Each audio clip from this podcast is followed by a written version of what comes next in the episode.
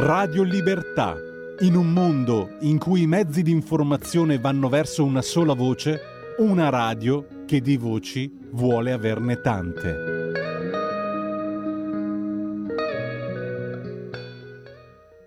Mi disse che cosa vuol fare in Tunisia? Ma in Tunisia noi vogliamo costruire una raffineria. Dice, voi non farete la raffineria, perché la faremo noi, noi con una delle altre grandi società del cartello insieme, di un'altra delle sette sorelle. E io dissi molto umilmente, gli chiesi, cosa ne pensa se invece di farli in due, se si facessi in tre? Disse no. E allora io a questo momento tirai fuori dalla tasca la matita, avevo altri argomenti da discutere. Lo guardai, li cancellai e gli dissi, io ho l'impressione che non abbiamo più niente da dirci, però dico, lei il colloquio di oggi se lo ricorderà per tutta la vita, perché noi siamo dei poveri, abbiamo bisogno, abbiamo bisogno di lavorare e non possiamo più andare all'estero come dei poveri emigranti eh, che non hanno nessun'altra forza che le proprie braccia. Noi vogliamo andare anche noi come imprenditori, con l'assistenza tecnica e con tutto quello che un paese moderno come il nostro oggi può dare. E A questo punto ci lasciamo. Io dissi al giovane ingegnere che mi accompagnava, dico, se lo ricordi, ha visto che egoismo terribile, ma il potente, se lo ricordi per tutta la vita. In quel momento incominciò per la Tunisia, come era già successo in Marocco, nel Ghana, in Sudan, una lotta terribile, senza esclusione di colpi. Abbiamo, io ho visto insieme dall'altra parte società inglesi, americane, olandesi, francesi, belgi, tutti uniti contro di noi. Due volte credevo di aver perduto poi ripresi forza. Eh, poi abbiamo vinto. Perché abbiamo vinto? Perché abbiamo posto delle condizioni che sono molto più umane. Perché facciamo un'associazione al 50% con l'altro paese, che viene a partecipare alla, al, al, al, proprio lavoro nel proprio paese. Non entriamo più come degli estranei. E tutto questo eh, porterà naturalmente per il nostro paese, anche per la collaborazione economica e politica, porterà dei vantaggi.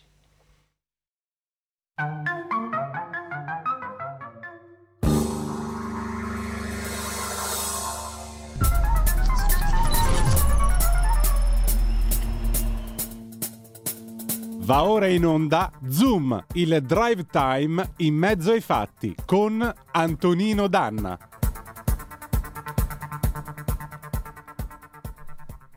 Sono quasi le 19 di sabato 27 ottobre del 1962. C'è un Moron Solnier MS 760 Paris, un piccolo bireattore capace di offrire tre posti, un pilota e due di equipaggio un aereo che nasce come aereo da addestramento. Questo piccolo bireattore sta per atterrare all'aeroporto di Linate, porta le marche dell'ENI.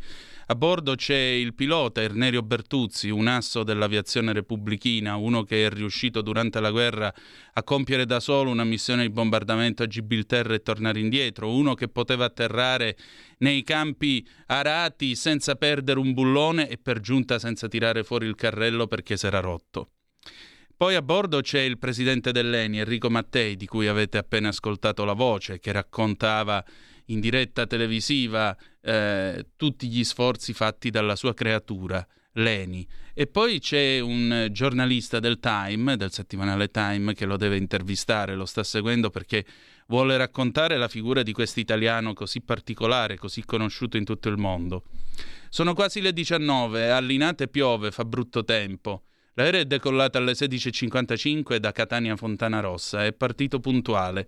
Destinazione Milano e là ancora una volta il piano di volo è stato comunicato pochi minuti prima che il Moran eh, prendesse la pista di rullaggio e iniziasse la procedura di decollo, perché Mattei da qualche tempo è nel mirino dell'OAS, l'organizzazione terroristica dell'Algeria. Lo hanno minacciato di morte più volte, vive una vita scortato, eppure lui cerca sempre di sdrammatizzare, continua a portare avanti la sua diplomazia del petrolio. È un petroliere senza petrolio, come viene chiamato. Nel 1946 De Gasperi, dopo che lui è stato un valido comandante eh, partigiano, un uomo che ha potuto dimostrare la sua perfetta correttezza di gestione quando lo hanno convocato in tribunale perché lo hanno accusato di essersi rubato chissà quali cifre, lui si è presentato con tutte le ricevute fino all'ultima lira. Nel 1946 De Gasperi gli affida la gestione delle, dell'Agip, Agenzia Generale Italiana Petroli o durante il fascismo Agenzia Gerarchi in pensione un'azienda che era stata creata per fare eh, tutta una serie di prospezioni, una serie di estrazioni, per cercare di trovare il petrolio nella quarta sponda o scatolone di sabbia, come era chiamata la Libia. Beh, l'Agip, chiamata spregiativamente appunto Agenzia Gerarchi in pensione, tanto per dirvi il livello di efficienza che viene indicato, che viene associato a quel tempo a questa azienda, l'Agip non ha trovato il petrolio in Libia, non c'è assolutamente riuscita. Ma Mattei non ha assolutamente intenzione di liquidare l'Agip, chiuderla e conferire tutto quello che c'è alle sette sorelle, perché lui è convinto che l'Agip può dare una mano a consentire all'Italia di avere una propria politica energetica. E così eh, lui nel 1947-49 riesce a fare una serie di prospezioni nella pianura padana e alla fine lo trova il gas. 150 atmosfere spingono il metano su dal pozzo di Cavriaga e in quel momento De Gasperi si convince, no, l'Agip non va chiusa, l'Agip non va ceduta, l'Italia deve fare una propria politica energetica. Nel 1953 nasce l'ENI, nel 1956 questa nuova azienda è diventata un vero e proprio colosso, al punto che addirittura Mattei arriva a prospettare matrimoni tra Casa Savoia e lo Scià di Persia per imparentarsi con l'Iran o comunque ingraziarselo, solo che non gli riuscirà. Mattei gira tutto il Nord, Atl- eh, tutto il Nord Africa, va a cercare accordi e impone il suo metodo, il 50% dei profitti a noi, il 50% dei profitti a voi voi e vi formiamo pure i tecnici, a differenza degli americani che dovunque arrivano dicono 75% a noi, 25% a voi e state zitti e incassate. Mattei graduatamente si fa una serie di nemici, se li fa intanto nella politica italiana, dove lui viene definito un corruttore incorruttibile, dice i partiti per me sono un tassi, io salgo, mi faccio la mia corsa, quando devo scendere guardo quant'è sul tassametro e pago. Mattei è un uomo spregiudicato, quando deve passare i primi gasdotti nella pianura padana, fa aprire in piena notte le trincee dei tubi direttamente dentro i paesini, senza aspettare eventuali decreti d'esproprio per pubblica utilità. Arrivano i sindaci all'alba, lui si presenta bello fresco, pettinato, la cravatta messo in ordine, con uno dei suoi sorrisi, con questa voce così da incantatore che ha, li guarda e dice scusate, purtroppo abbiamo dovuto sospendere i lavori perché non abbiamo il decreto che ci permette di procedere oltre. Chiudete tutte e andate al diavolo, è la risposta che gli danno generalmente i sindaci, e lui può posare finalmente i tubi e far arrivare l'energia degli italiani a poco prezzo e cominciare a spingere pure lui per il boom. Grazie a Leni l'Italia ha una sua politica energetica ed è una politica che spesso eh, può anche spingere Mattei a compiere delle azioni che vanno oltre le linee guida del governo italiano. Per esempio, nel 1956, quando Nasser nazionalizza il canale di Suez, e per l'ultima volta, in un ultimo sussulto imperialista, eh, gli inglesi e i francesi, insieme con Israele, provano ad attaccare e a riconquistare il canale. Beh, in quel momento Mattei capisce che è bene guardarsi gli affari propri, assolda dei mercenari, gli fa mettere delle divise sulle quali fa ricamare il cane a sei zampe. Qualcuno in Italia gli dirà che tra ONU ed ENI c'è una certa differenza. Lui risponderà facendo spallucce: Beh, non potevo perdere i pozzi diventa un uomo molto conosciuto, molto apprezzato, ma in realtà è un uomo molto semplice che ama la caccia, poi si darà alla pesca, preferisce passare le vacanze ad Anterselva, in questo rifugio tra le montagne, lui che è figlio di un, ufficia- di un sottufficiale dei carabinieri, divenuto famoso, il maresciallo Mattei, perché nel 1899 ha arrestato il bandito Musolino, che è stato il terrore del sud Italia negli anni tra la fine degli anni 80 e la fine degli anni 90 del nove, dell'Ottocento. Mattei cresce, già da ragazzo viene assunto in una fabbrica, a vent'anni ne diventa il direttore di quella fabbrica. È uno che dice che bisogna studiare perché è brutto essere poveri. E quando Enzo Biaggi lo va a trovare a Metanopoli gli dice qui siamo tutti uguali e quando il lavoro è finito tutti si devono poter mettere la camicia bianca, che per lui è il simbolo della festa.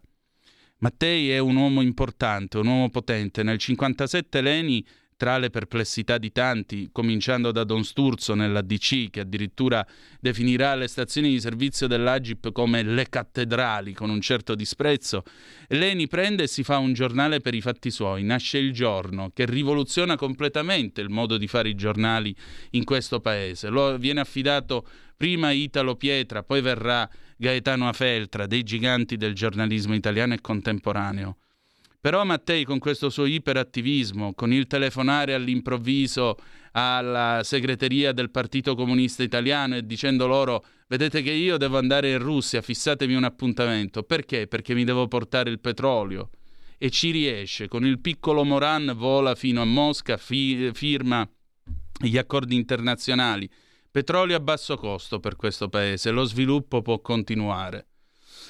E tutto questo però non solo tocca gli interessi delle sette sorelle, ma tocca anche gli interessi del governo americano, perché l'Italia non può permettersi di fare affare con l'Unione Sovietica, non può attraversare impunemente la cortina di ferro, anche perché l'Italia ospita il più grosso partito comunista di tutta l'Europa. Decisamente Mattei comincia a diventare un uomo pericoloso. A lui non interessa, fa spallucce, va avanti fino a quando, quest'ultimo giorno prima, una volta gli trovano eh, un cacciavite attaccato con il nastro adesivo in una delle turbine del, dell'aereo. Praticamente in volo con il calore e il risucchio dei motori il cacciavite avrebbe dovuto far saltare la turbina e l'aereo sarebbe caduto. Poi a questo punto, quando lui si muove, ci sono due aerei pronti al decollo, uguali, solo che lui ne sceglie uno all'ultimo minuto e il piano di volo viene comunicato poco prima che l'aereo si stacchi da terra. Così lui arriva a Catania, arriva in Sicilia questo 27, 26, 27 di ottobre del 62, passa, va a Gagliano Castelferrato, che è un paese nell'interno, promette lavoro, promette sviluppo poi lo pregano, ingegnere, non torni stasera, torni domani a Milano, non si preoccupi, lasci stare che non è giornata per volare. Ma lui insiste, ha i suoi impegni, deve tornare. L'aereo decolla alle 16.55. Alle 19, poco prima delle 19, mentre c'è questo maltempo, Bertuzzi ha quest'ultimo dialogo con la torre di controllo di Linate, è già allineato per la discesa, il volo si è svolto regolarmente, è all'altezza di Bascapè, un paesuzzo nella provincia di Pavia. E Linate dice: Siete autorizzati all'atterraggio? Se posso, risponde lui. Poi silenzio. Alle 22.30, quindi tre ore e mezza dopo questi fatti, le telescriventi nelle redazioni dei giornali di tutta Italia, della RAI, della radio e poi all'estero, in tutto il mondo, battono questo comunicato dell'ANSA. Comunicato ANSA numero 295, ore 22.30 di sabato 27 ottobre del 62. Precipitato aereo di Mattei. L'aereo dell'ingegnere Enrico Mattei, presidente dell'ENI, è caduto a Bascapè in provincia di Pavia, nei pressi di Melegnano. La notizia è stata appresa dalla torre di controllo di Linate. Piove quella notte. La RAI manda l'annuncio con il telegiornale della notte. Dopodiché cala cominciano le domande, cominciano a chiedersi com'è che l'aereo è potuto andare giù. C'è chi parla di incidente, c'è chi parla di errore umano. E qua però ci sono già due testimoni, due contadini che hanno visto l'aereo cadere. Uno lo dice chiaro chiaro, io ho visto farsi una palla di fuoco e poi tutti i pezzi che sono caduti a terra. I corpi vengono estratti a brandelli, sono sostanzialmente dei pezzi di esseri umani che vengono raccolti dentro dei sacchi. I resti dell'aereo verranno poi squagliati all'inizio degli anni 70, l'altro Moran sarà venduto. Calerà gradualmente il silenzio sulla vicenda Mattei. Nel 70 c'è Mauro De Mauro che probabilmente ha scoperto qualcosa su questi fatti. Sta indagando su questo. Un bel giorno dice che sta andando a comprare le sigarette, trovano la sua BMW con gli sportelli aperti, di lui non si sa più nulla. Mauro De Mauro è un giornalista dell'Ore, un ex repubblichino. Vive in Sicilia, fa il giornalista d'inchiesta e lo fa bene. Francesco Rosi gli ha commissionato un'inchiesta per sapere la verità sul caso Mattei e lui indaga. Poi, eh, andando avanti col tempo, c'è un altro che indaga su questo fatto, è Pierpaolo Pasolini. Viene arrotato la notte tra l'1 e il 2 novembre del 1975 dalla sua Alfa Romeo 2000 GT Veloce. Ufficialmente una storia di adescamento finita male In realtà forse c'è qualcos'altro. Pasolini ha scritto Petrolio, questo romanzo incompiuto, e c'è un capitolo che si chiama Lampi su Leni, dove lui spiegherebbe tutta una serie di verità o ipotesi comunque verosimili in merito alla fine del presidente dell'Eni. Nell'86 Amintore Fanfani si lascia sfuggire una frase. Quello che è successo a Mattei è stato il primo atto della strategia della tensione in Italia. Negli anni 90 Mattei viene riesumato, meglio quel poco che ne resta, e si scopre che sì, ci sono ancora dei resti dalle perizie balistiche, ci sono dei resti di esplosivo. Probabilmente era una carica di tritolo da 3 kg, un lavoro pulito da servizi segreti, roba messa dietro il cruscotto dell'aereo quando Bertuzzi ha comandato l'apertura del carrello d'atterraggio è esploso. Sono passati 60 anni, Enrico Mattei ci manca. È stato un patriota, è stato un grande italiano, è stato un motivo di orgoglio per questo paese. Probabilmente oggi lo metterebbero in croce un giorno sì e l'altro pure su tutti i giornali giustizialisti e manettari che ci sono in Italia. Lo accuserebbero di essere un porco corrotto, lo accuserebbero di essere autore di chissà quali nefandezze. In realtà era uno che aveva capito che l'Italia doveva badare ai propri interessi ed era un galantuomo. Ed era un galantuomo e malgrado tutto, malgrado tutto, nel suo nome, la Tunisia e l'Algeria ci hanno contattato quando è cominciata questa crisi internazionale e ci hanno offerto il loro gas proprio in ricordo di Enrico Mattei, perché Enrico Mattei, che è un galantuomo, continua a servire l'Italia ancora oggi che è morto. Enrico Mattei vive.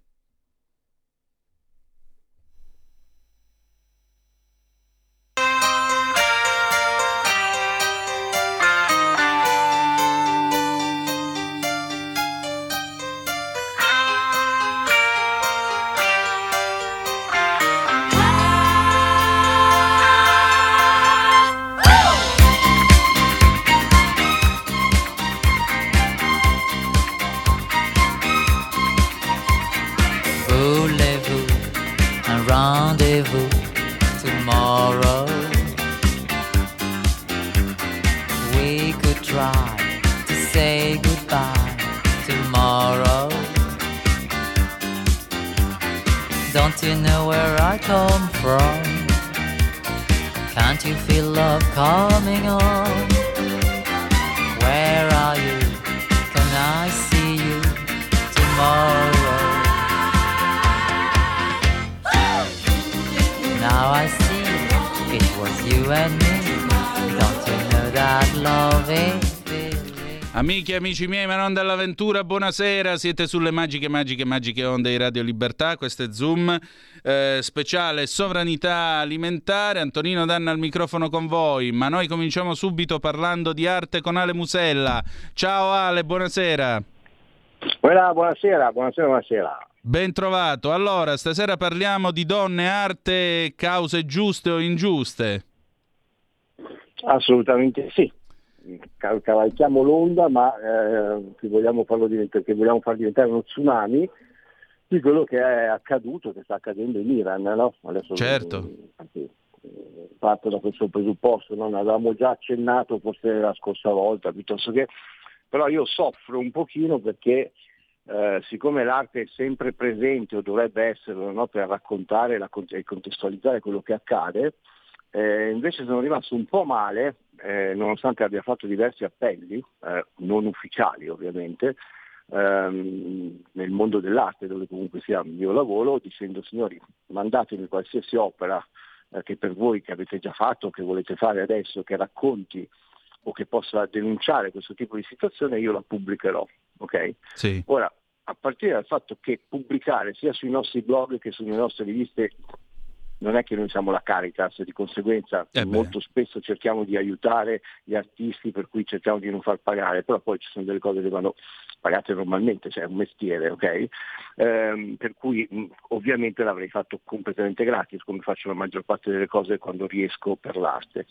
Tu pensi che sia arrivato qualche cosa? Mm, temo di no.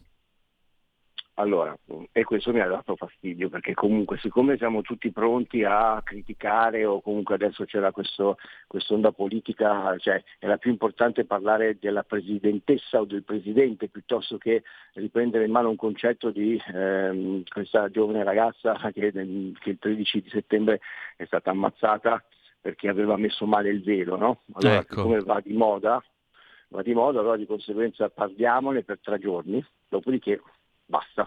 Infatti adesso non se ne parla più. Uh, io ho degli artisti che collaborano con me, um, che, che, sono iraniani, che vivono in Italia da tanto tempo e, e ovviamente a differenza di tanti altri, essendo anch'io un um, giornalista per cui mi piace anche la cronaca, um, soprattutto in questo tipo di discorso volevo andare a fondo, e loro mi hanno detto adesso queste cose succedono negli ultimi dieci anni sono state uccise più di 110 persone, 110 donne per lo stesso motivo, però e non è che se lo sappiamo noi lo sanno tutti quanti, però mh, mm, faceva gioco non, non, dirlo o comunque non si vuole andare contro determinate situazioni. Mi ricordo che proprio quando è arrivata una persona dall'Iran, se non sbaglio, quando è arrivato in visita al governo hanno coperto con, uh, con qualche cosa le nudità delle statue. No? Sì, sì, li, li inscatolarono. Ecco, cioè, allora capisci che mm, a me viene da ridere, prima di tutto l'arte è arte punto e basta, per cui che tu abbia problemi nel vedere i genitali maschili o femminili sono affari tuoi, non sono Appunto. affari miei, soprattutto a casa mia, prima di tutto. Comunque, a prescindere da questo, eh, il numero di Exit Urban Magazine ehm, di, di, di novembre ho deciso di dedicarlo interamente a, questo, a, questo, a questa situazione. Uh, stiamo selezionando, perché stiamo chiudendo adesso il numero, uh, le opere uh, da inserire, saranno circa 18, con un minimo di didascalia. E poi se ci sono i testi mh, da prendere bene, se no me li scrivo tutti io, essendo un curatore non ho problemi e non ho paura nello scrivere determinate cose, anche perché ci sono delle opere che possono avere diverse interpretazioni ed è questo che mi ha dato un po' fastidio, nel senso che se ti dico trova il tempo per, per creare un'opera eh, e dedicala a questo tipo di situazione, posso capire che uno non abbia tempo o che comunque rimanga un pochino mh, mm, uh, fermo perché deve pensarci, ok? soprattutto quando io do delle tempistiche. Ma siccome molti artisti hanno nel loro portafoglio delle opere che possono essere interpretate in maniere diverse, allora sotto questo punto di vista sono andato a prendere e ho ritrovato delle opere, ci saranno anche alcune opere famose perché comunque ci saranno degli emergenti, ma sono, sono volutamente andato a prendere anche delle foto delle opere di Picasso, delle opere comunque di personaggi importanti che non necessariamente quando sono state create sono state create contro la violenza sulle donne. Ma non mi interessa niente, perché l'arte è interpretativa e se io in quell'opera ci vedo qualche cosa, sono io che scrivo cosa vedo in quell'opera lì. Certo. Ci sono delle opere che magari non sono nate in questo senso, ma glielo do io la connotazione, perché in questo momento qualsiasi cosa mi possa aiutare a non fermare, questo, a non stoppare questo pensiero, tra l'altro Exit Urban Magazine, la copertina e tutto quanto diventa poi un calendario a fine anno e le copertine vengono sempre scelte, prese e viste vita naturale durante dalle persone. Ed è per questo che ho scelto, insieme alla redazione, di dedicare un numero, perché questo numero rimarrà capito? Non è un articolino, non è un pezzettino, no. Esatto. Non voglio niente di commerciale e ho scelto solo esclusivamente delle opere che possano denunciare quello che sta accadendo.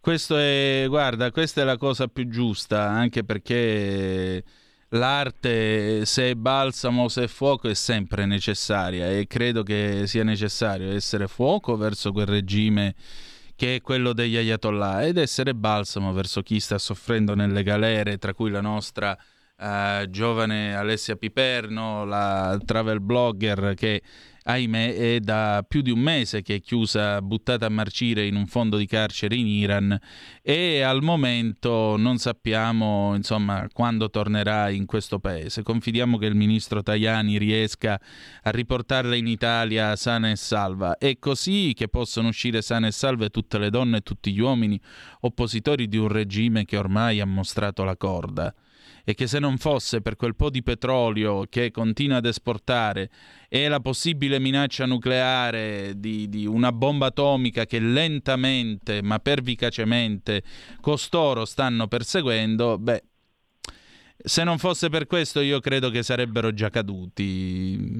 Ma guarda, no? allora io tu sai che io mh, nasco come mh, travel, travel, come, come, viaggiatore, perché comunque sì. ho, tra l'altro ho vissuto tantissimo in Medio Oriente, ho lavorato in 12-14 paesi, per cui li conosco bene, parlo la loro lingua, cioè nel senso, e, e rispetto la loro cultura soprattutto, okay? perché la conosco, la rispetto però ci sono delle situazioni, tra l'altro l'Iran non è Medio Oriente ma è già Persia, no? per cui anche certo. il linguaggio e la lingua è comunque diversa. Ora, queste cose qua di regime, di petrolio, di, uh, mi fanno sorridere perché? perché comunque bisogna sempre ginoflettersi da fare di fronte a queste cose qua. Allora, un conto è la cultura, un conto è il rispetto, un conto è la religione, però eh, non voglio dire destra o sinistra, non mi interessa in questo momento, però ci sono tantissime donne che di solito urlano o che adesso si sono messe a, a sbraitare per il discorso che ti ho detto prima, presidente o presidentessa. A me piacerebbe che tutte queste persone, di destra, di sinistra o quello che volete, si mettessero a urlare per delle cose serie e non perché c'è il, un termine che può essere eh, coniugato al maschile o al femminile. Okay? Per cui invece io vedo che questa cosa qua che sta succedendo in Iran eh, ed è per questo che come ho iniziato questa trasmissione ho detto sono rimasto molto male, perché nonostante abbia fatto degli appelli, io mi sarei aspettato che il mondo dell'arte eh, si, si, si, ponesse eh, che, perché l'arte è comunicazione, di conseguenza tirate fuori qualsiasi cosa abbiate già fatto, eh, dategli un'altra connotazione, eh, mettetela fuori, mettetela nelle copertine del vostro Facebook, del vostro Instagram, la comunicazione è anche quello, magari serve più quello che un articolo che oggi lo leggi e domani va via perché ricordatevi che la comunicazione oggi è anche molto veloce, per cui a differenza di cose, perché io ho scelto di fare un magazine che rimane mensilmente e che comunque è sempre scaricabile? Perché chiunque ci mette un secondo ad andarlo a vedere. Un articolo scritto in un secondo devi andarlo a cercare e non è detto che te lo ricordi. Le cose importanti devono rimanere. L'arte è una cosa importante e rimane e serve per raccontare. Avete questo dono, voi artisti, tiratelo fuori e non soltanto quando cavolo il gare eh, piace. Cioè ci sono de- delle situazioni in cui è necessario alzare la mano e dire io ci sono, io sono con. Ok? Delle, che, che non, è, non, è, un discorso politico, è un discorso di valori, è un discorso di... per cui l'arte dovrebbe accollarsi anche questo tipo di, di, di, di spessore, di peso e invece vedo che molti sono molto più occupati a farsi selfie o ad andare nel, nel mondo degli NFT dove si può guadagnare piuttosto che e si sono dimenticati completamente questo compito che ha anche l'arte, di denunciare. Esattamente. E questo mi fa male. Senti, ma secondo te ne sono rimasti artisti che denunciano? Guarda, sinceramente pochi, nel senso che eh, il mondo come allora, il, l'artista di denuncia è un artista che può far parlare di sé ma difficilmente vende. Okay? Mm e questo è brutto. In più poi se denunci ti devi schierare. Se ti schieri c'è una parte che non è d'accordo, che sia a destra o a sinistra, comunque quando ti schieri hai sempre questo rischio. Poi certo devi avere la tua libertà di giudizio e di considerazione, però per esempio mh, c'è stato una, un artista che ho seguito per, per un anno, um, Adele Ceraudo, che comunque era molto forte nel, nell'esprimere la sua il suo dissenso nei confronti anche della, della donna, di come viene trattata la donna. No? Una delle sue opere più forti è una donna in croce, no? un Cristo donna, e che casualmente, benché sia bellissimo, di una potenza incredibile, eh, difficilmente verrà esposto, perché anche in, in alcune mostre che, che, io ho curato per lei c'è la difficoltà nel dire, mi è stato chiesto questa no, capito? Perché dava fastidio, capisci? Certo. Cristo donna, la donna in croce da una vita perché comunque la donna è in croce da una vita, perché Come l'abbiamo no? messa in croce sotto tutti i modi, per cui dov'è il problema nel vederla fisicamente in croce? No, perché non si può, cioè per cui devi comunque lottare sotto determinate situazioni. E allora bisognerebbe dirlo a Natuzza Evolo di Paravati, visto che questa mistica calabrese, quando era il periodo della settimana santa, le venivano i buchi, i segni, le stimmate dei fori eh, nelle mani e nei piedi, evidentemente non avrebbe dovuto replicare sul suo corpo la crocifissione di Cristo. Eh no, perché eh no. Cioè, cioè, eh, capisci? Cioè, Invece pensa che sta per diventare beata, vedi tu. Eh, ma è questo quello che ti dico, cioè ci sono delle cose per cui la gente chiude gli occhi e non vuole vedere. Sì. E, e, non va bene, cioè non va bene, per cui capisci che quando tu mi dici artisti che denunciano, possono raccontare, ti ricordi quando io ho messo mh, uh, Rasputin, un'opera di Giuseppe Veneziano uh, come copertina di marzo, se non sbaglio, sì. eh, del 2022, era appena iniziata il conflitto, per cui molti, anche in quel caso lì, dove quella è una, una, un'immagine neopop goliardica e ovviamente ironica perché c'è questo personaggio qua Rasputin che è Putin vestito da Napoleone che ti fa il gesto del dito medio, ok?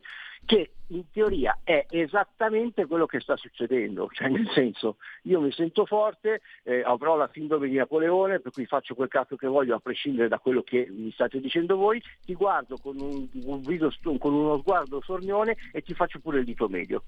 Ecco, cioè, quella è un'opera che racconta, capito? Ma nonostante sia stata fatta in maniera, tra virgolette, goliardica, c'è gente che ha detto è troppo forte perché l'hai messa, perché comunque il compito anche, non ti dico mio perché non voglio erigermi a, ma perché no? Io devo raccontare, chiunque vedrà tra X anni eh, quella copertina si ricorderà che cacchio è successo quel, quel marzo, cos'è successo in questo, in questo 2022 cioè, capito? Per cui ancora c'è gente che anche quando io da editore dove per cui sono libero, un libero editore, posso scegliere arbitrariamente quello che metto e mi prendo le mie responsabilità, c'è gente ancora che mi chiama e mi dice perché l'hai fatto? Ma perché no? E poi scusatemi, se io ho deciso di aprire dei miei blog e delle mie, delle mie, eh, eh, dei miei magazine è perché pur scrivendo per tanti altri blog e per tanti altri magazine non ho voglia che qualcuno mi debba dire questo sì o questo no. Certo. Per cui secondo me il concetto di anche sull'arte, non sono un artista, ma posso decidere che cosa pubblicare, che nessuno si permetta di dire cosa devo fare. E mi, sembra, e mi sembra più chiaro di così, Simone. Ale, io ti voglio ringraziare del tuo tempo e al piacere di ritrovarci giovedì prossimo, ok? Ok, grazie mille, un abbraccione. Grazie a te, un abbraccio. Noi andiamo in pausa, poi torniamo con Enrico Montesano. Buon appetito, sigla di Fantastico 9 del 1988. Tra poco. Stai ascoltando Radio Libertà, la tua voce libera, senza filtri né censure, la tua radio.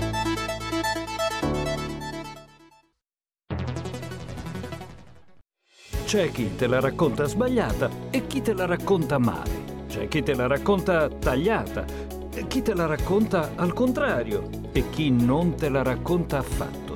QDS te la racconta giusta. Ogni giorno la tua terra, il suo presente, le sue attese, la sua volontà di rinascita. Leggi, abbonati, scegli il quotidiano di Sicilia. L'informazione giusta per crescere insieme.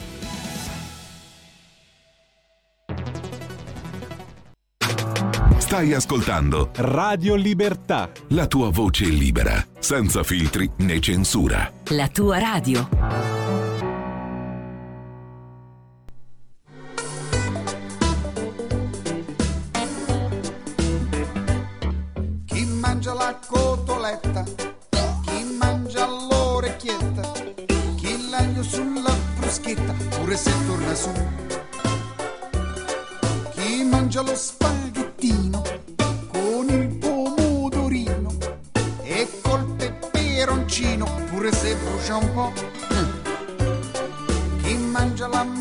Mozzarella, chi mangia la pappardella, chi mangia la tagliatella, pure se grassa un po'.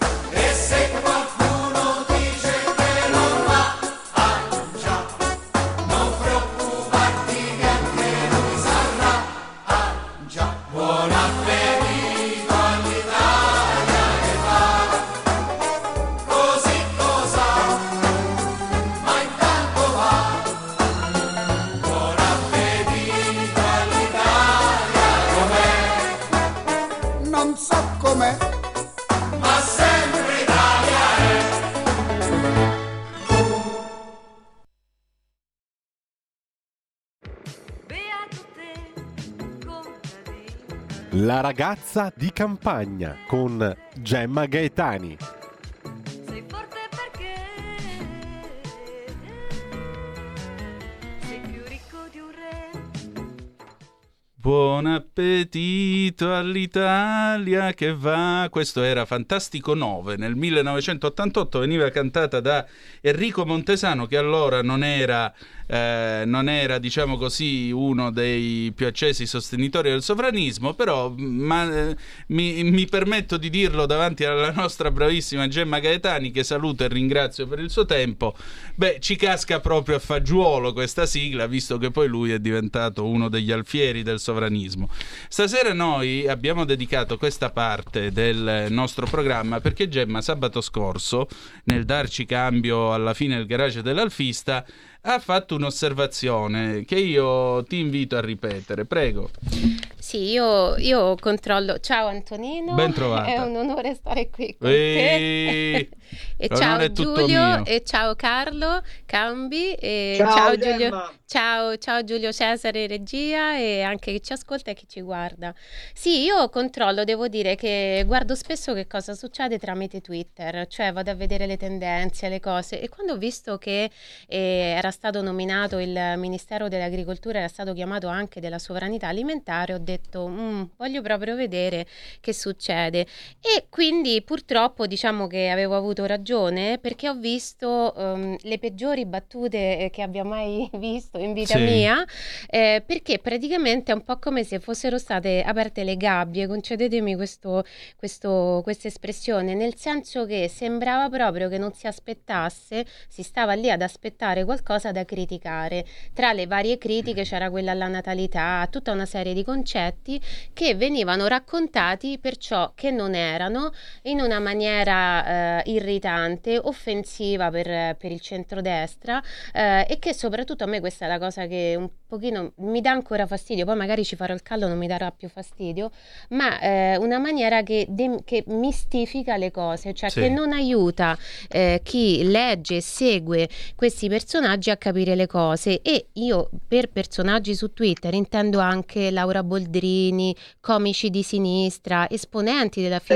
figura... dei comici, scusami, Gemma, Laura Boldrini fa parte dei comici di sinistra, giusto? Sì, mh, temo che sì, perché purtroppo è, è, quel genere di comicità, la famosa comicità involontaria, che tanti portano avanti senza sapere di essere dei comici. No, lei Volendo stessa... essere raffinati è una comicità al nero. Sì, no, ma mm, guarda, veramente io non, tra l'altro... Sento che stiamo per raggiungere vette altissime qua, ragazzi. Comunque sì, è vero, gente che prima faceva le battute sulla Salerno Reggio, ora le ha fatte sull'ananas. Sì, no, allora l'ananas, allora in Sicilia noi coltiviamo perfino del caffè, ho Oh, detto no. del perché sono coltivazioni sperimentali, sono possibili grazie al cambiamento eh, climatico che fa diventare la Sicilia ancora più calda di quello che era e ancora un pochino più umida, quindi si sta tropicalizzando diciamo una certa area, il nostro sud, quindi per dire sono battute assurde che veramente non conoscono la realtà eh, e, e fanno battute di questo tipo e raccontano il sovranista alimentare come questo mentecatto che non saprebbe da dove viene il caffè, che si dovrebbe mangiare la pizza senza pomodoro perché pensa un po', loro sanno che il pomodoro è arrivato nel XV cioè sì, è arrivato, capito, attraverso cioè, le, le conquiste. E quindi loro, secondo loro, noi che difendiamo, diciamo, il diritto dell'italiano a mangiare italiano, a preservare la cultura del cibo italiano, siamo degli idioti che dovrebbero essere privati di tutto ciò che non sarebbe italiano secondo il loro criterio. Oltre In che realtà, voto. in sì, in realtà noi sappiamo benissimo cosa è italiano e cosa non è. Sappiamo benissimo che tutto può essere un travaso, un'eredità, un furto, perché io posso anche rubare una cultura, Come poi no? trasportarla qui, ma diventa mia. È un furto, per esempio, eh, a, me- a me piace sempre osservare, per esempio, i tafferugli fra i napoletani e quelli di Chicago riguardo alla pizza, perché però in- io lì difendo la pizza di Chicago, il diritto ad esistere di quella Con pizza. l'ananas della Boldrini, la pizza di Chicago con l'ananas L'ananas della Boldrini, sì, Quest- ma questo per dire addirittura un, un comico, io, io ho discusso, devo dire la verità che quella sera ero proprio, ero, cioè mi cadevano le braccia, allora ad uno ho risposto a questo tale Johnny Palomba che faceva la battuta sul fatto che il pomodoro era appunto uno straniero e quindi il sovranista avrebbe dovuto smettere di mangiare il pomodoro perché era uno straniero. Allora io gli ho detto: Guarda, fai delle battute che facciano ridere, perché qui hai proprio sbagliato, perché se il pomodoro è uno straniero, è uno straniero più che accolto. Perché mi sembra che sono secoli che lo coltiviamo, che siamo diventati eccellenti produttori, che fa parte delle cose di cui siamo orgogliosi, quindi al limite fai la battuta su qualcos'altro che gli italiani non amano. Appunto. E quindi, allora, abbiamo visto tutti che c'era bisogno di capire che cosa eh, sia effettivamente la sovranità alimentare e quindi tu hai voluto fare la, la trasmissione, sì, Esatto. C'è poi un cazzo, ragazzi, con l'origine dei cibi. Ecco, che è successo, Carlo? Il bello della diretta. No, ma... eh, No, non è successo niente, stavo pensando che cioè, l'ignoranza in questo paese è a, a un livello sesquipedale. La sovranità alimentare con l'origine delle materie prime non c'entra una mazza, non è quello il concetto, non è quella la storia, non è quello, cioè voglio dire, lasciamo perdere su. Cioè, il concetto... Anche, Eh? quando, anche quando Gemma diceva del caffè che adesso stanno piantando in Sicilia, beh, mio zio, pace all'anima sua, ha piantato nel no- verso il 90 le banane in Sicilia. Cioè, dietro Palermo, non, eh, non nel cuore dell'isola, dietro Palermo piantò una Non decina lo di dire alla. Boldrini che poi la Boldrini con le banane ha un suo rapporto particolare. Vabbè. Eh, comunque, in Sicilia vengono piccole, sono grandi sì e no, sono lunghe sì e no, 10 centimetri più o meno. Sì, ma le banane sono, Sono- piccole. sono verdi, però hanno un salo- un e loro grosse, sapore. Tanto Mm. per parlare del sovranismo alimentare, sono state ibridate e bombardate con gli atomi per farli diventare semi, per farle diventare sterili. Infatti, se voi guardate la banana che comprate al supermercato, non ci trovate i semi, anzi, ci trovate i semi atrofizzati dentro. eh, e, e- e- e- quella roba lì con la banana originale non c'entra assolutamente una mazza, è un'evoluzione di un, di un fenotipo, ok? Allora però se la buttiamo su questo piano non finiamo più, il punto è un altro. La sovranità alimentare è la difesa di una capacità di generare ricchezza da un processo che è quasi esclusivo. Questo è il punto. Cioè, la sovranità alimentare non è data da, chi- da dal- L'autarchia. dall'ingrediente. Mm. È da molti metterlo per riguarda l'agricoltura.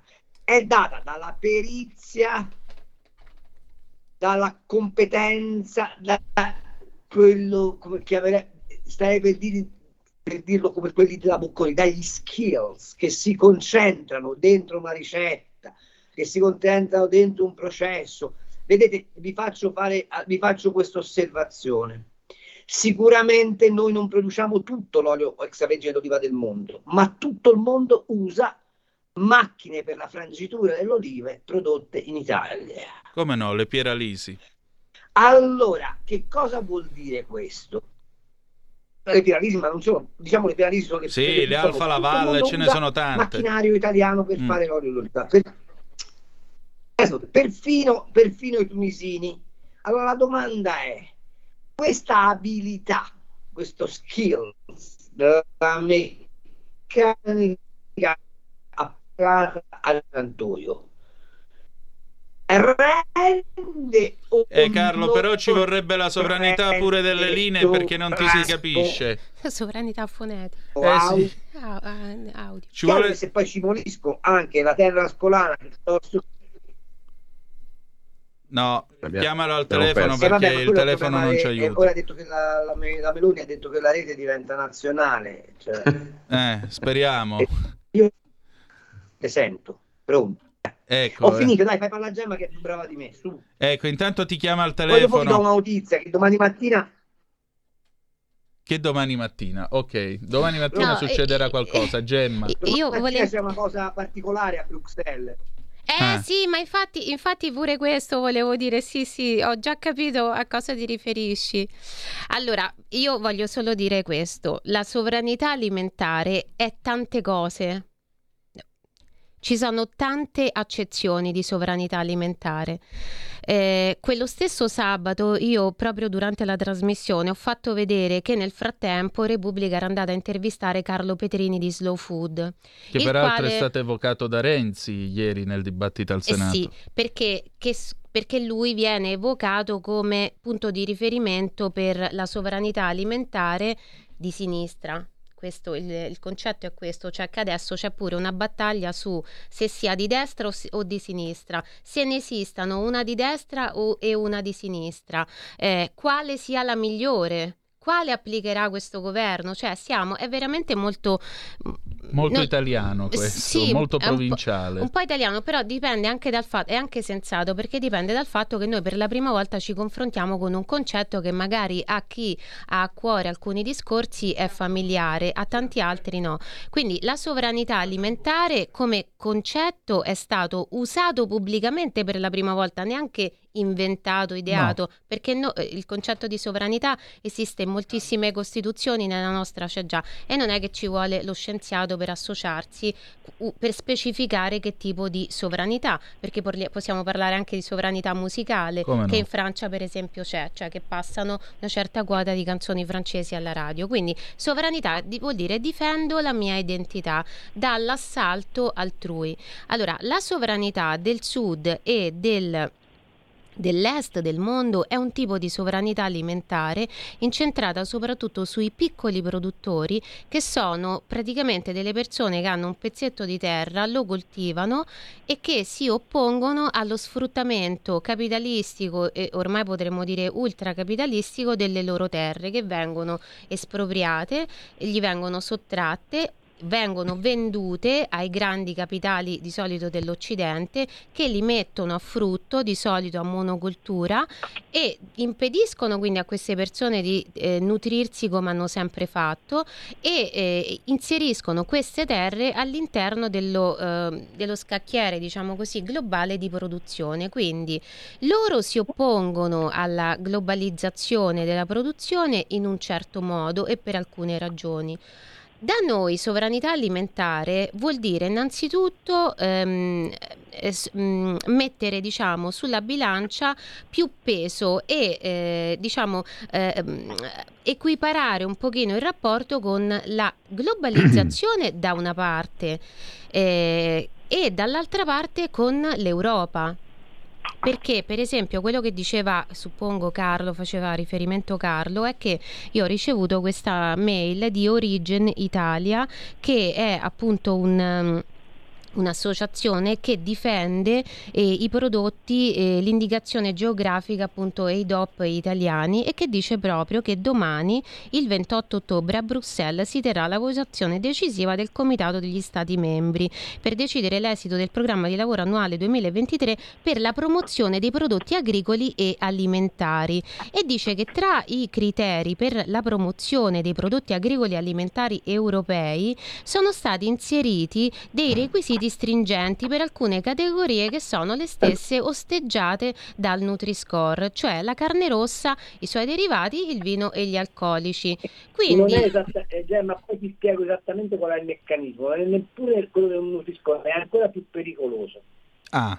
Ecco, sì, sì, no, ma eh, era per dire che noi, per noi, sovranità alimentare eh, non vuol dire, insomma, tutta la questione dell'ananas, l'avocado, tra l'altro anche l'avocado ha avuto un grande consumo in Italia da quando è iniziato a essere prodotto in Italia. Quindi, I kiwi. Quindi bisognerebbe, i kiwi, bisognerebbe dire a queste persone dell'area progressista di aggiornarsi, di abbeverarsi tra loro, tra, tra tra l'altro alle loro fonti intellettuali e politiche e ideologiche prima di andare in giro a dire baggianate e questo discorso è chiuso. Ma per noi sovranità alimentare vuol dire far valere un po' di più i nostri diritti sullo, sulla eh, rete appunto europea della quale facciamo parte, quindi cercare di allargare un pochino le maglie e poi eh, far valere questi diritti, ma questo a livello di eh, cultura non si può fare in un altro altro modo far valere i diritti della, della cultura eh, alimentare italiana in un mondo che ormai è completamente globalizzato. Non possiamo farci niente, forse neanche dobbiamo volerci fare niente perché viviamo appunto in un mercato libero e quindi è perfettamente normale che se una persona una sera voglia mangiare del brie francese possa farlo e, e, e non mangiare il gorgonzola italiano. Quindi questo vuol dire per noi sovranità alimentare e, ed è qualcosa che secondo me eh, la Meloni, il centrodestra, perché, anche perché è stata la Lega che per prima ha parlato di sovranismo alimentare diciamo nell'ambito dello schieramento attuale, ecco io per esempio non ho mai sentito qualcuno di Forza Italia parlarne no. ehm, ne, negli anni passati e questo vorrà dire per noi. Io aggiungerei anche una cosa, visto che hai usato la parola cultura. Um, c'è una sfaccettatura del discorso che tu stai portando avanti e mi piace sottolinearla, cultura. Con la cultura non si mangia, parola che viene infelicemente... Non che non ha detto peraltro Tremonti, ma eh, in realtà il concetto di cultura significa tutelare anche il prodotto italiano all'estero, perché tanto per darvi un dato, l'Italian sounding, tutta quella robaccia lì, tipo Parmesan, Bologna, che è il modo che hanno in America di chiamare la mortadella fatta con gli intrugli, con tutti gli intrugli possibili e immaginabili, i finti prosciutti e quant'altro, altro, beh, sono 100 miliardi di euro. Stiamo parlando di 100 miliardi di euro di danno all'Italia. Queste porcate valgono questo danno all'Italia. Aggiungete pure un'altra cosa. Sovranismo e sovranità alimentare significa anche scelte geostrategiche, perché qualche anno fa, io ora non mi ricordo più in merito a che cosa, c'era un dibattito e una querella tra la Cina e l'Italia sul, um, sulla proprietà intellettuale di determinati prodotti. Allora, per la difesa dell'Italian Sounding, a un certo punto venne fuori che eh, in Cina si faceva del falso prosciutto San Daniele E allora il Ministero degli Esteri, vi sto parlando di 10-15 anni fa, il Ministero degli Esteri giustamente si attivò presso il governo di Pechino. Il governo di Pechino gli rispose siete voi che avete copiato noi altri perché in realtà nel Sichuan da 7000 anni si fa un prosciutto che è molto simile al San Daniele e quindi non vi riconosciamo il DOP e non vi diamo la tutela, eh, l'indicazione d'origine protetta e di conseguenza chiunque in Cina può farsi il suo prosciutto simile al San Daniele e chiamarlo in quel modo.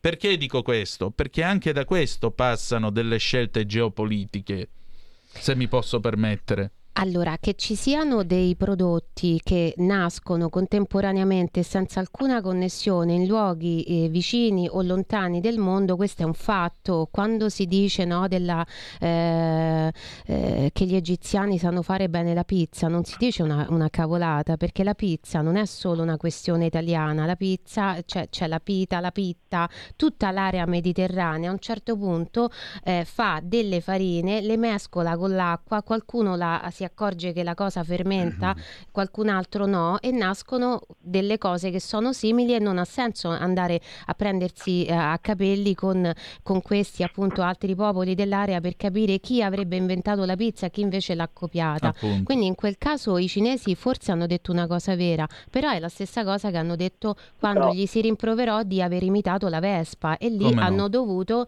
rinunciare alla produzione, se non sbaglio. Quindi diciamo che un po' son, come tu tutto, un po' è vero, un pochino no.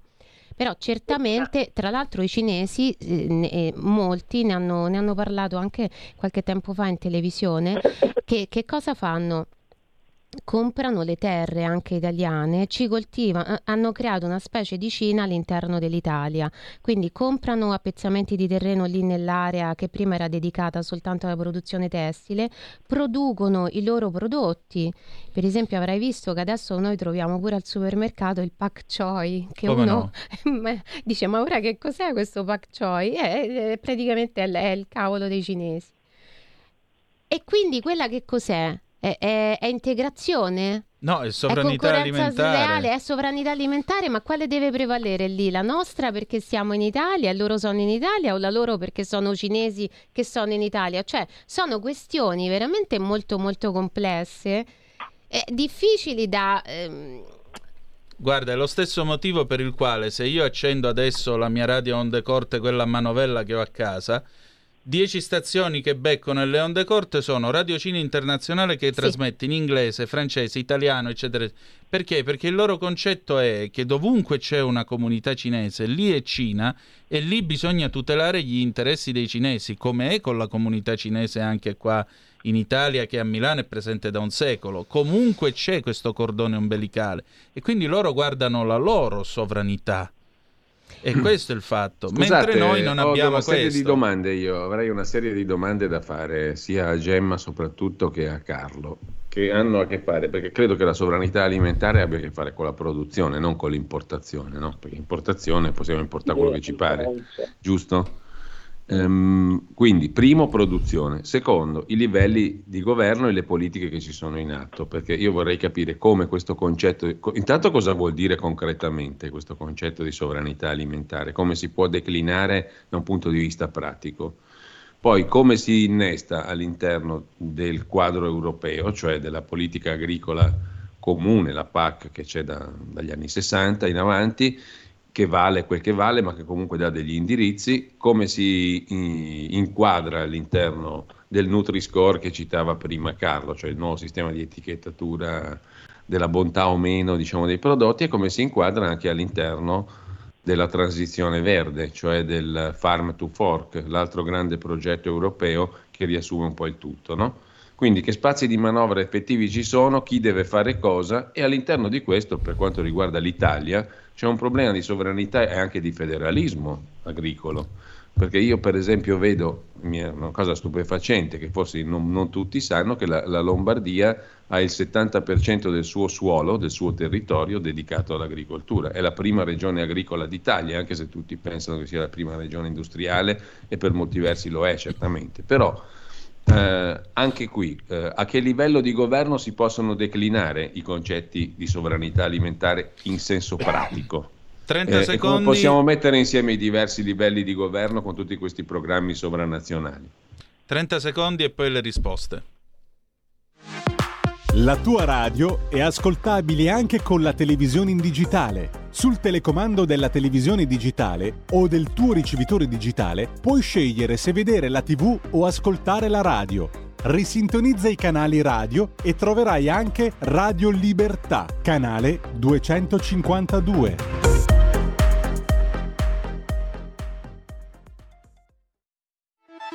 Stai ascoltando Radio Libertà, la tua voce libera, senza filtri né censure, la tua radio. E rieccoci sempre sulle magiche, magiche, magiche onde di Radio Libertà, sempre Zoom, speciale sovranismo, sovranità alimentare. Antonino Danna, Gemma Gaetani, Carlo Cambi e Giulio Cainarca al microfono con voi. Tra l'altro, se volete mandarci le vostre osservazioni, 346 642 7756 per le zappe, poi tra un po' apriremo le telefonate allo 0266203529. Allora, per rispondere al nostro Giulio, che cosa si può fare, Gemma, secondo te? Allora, io credo che eh, più di tanto non si potrà ecco, fare. Scusami Gemma, eh, una cosa sola, poi ti lascio subito la parola, no? perché mi è venuto in mente una delle prime cose che ha detto anche il ministro eh, Lollo Brigida, ha detto voglio che aumenti la superficie coltivabile, quindi ha messo l'enfasi anche lui sulla produzione, no? sull'aumento della produzione nazionale. E chiudo il discorso. Scusami. No, figurati. Allora, ehm, allora, sicuramente uno Stato come l'Italia eh, può agire in modalità sovrana assoluta, secondo me, eh, in quest- in, in, con iniziative come queste, cioè decidere per esempio di, eh, tra l'altro anche il, il, il governo precedente, il, quello ancora precedente, il Conte 1, ti ricordi che c'era stata eh, una si regalavano praticamente dei pezzi di terra, sì. si era fatta anche ironia su questa cosa, no?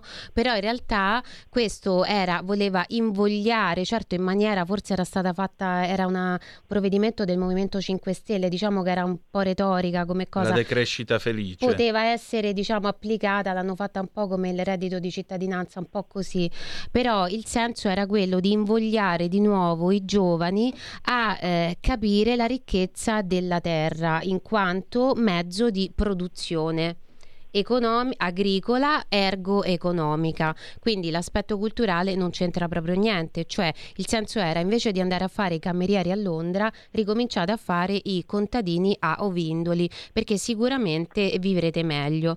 Eh, non credo che abbia avuto alcun successo quella iniziativa, no. io non conosco nessuno, non ho sentito nessuno che ha detto mentre il reddito di cittadinanza sono presentanti, lì in quel caso io credo che non abbia avuto alcun successo. È un po' come quando ti regalano la casa casa, ti vendono la casa ad un euro nella piccolo, nel piccolo comune per farlo, per ripopolarlo, ma in realtà comprano quelle case non i ragazzi italiani e non vanno a vivere là, ma li comprano per esempio i turisti stranieri. Esatto. Quindi eh, allora di iniziative come queste se ne possono fare tante. Il governo certamente può ideare e poi sai Giulio, al governo non ci siamo noi. Ora Lollo Brigida ah, è anche uno, non mi sembra proprio un chiacchierone, quindi più di tanto eh, non si sa che cosa faranno fanno, però sicuramente io credo che abbiano in testa di intervenire in questo senso, cioè di rendere più appetibile a chi produce alimenti e cibo in Italia, quindi sia la materia prima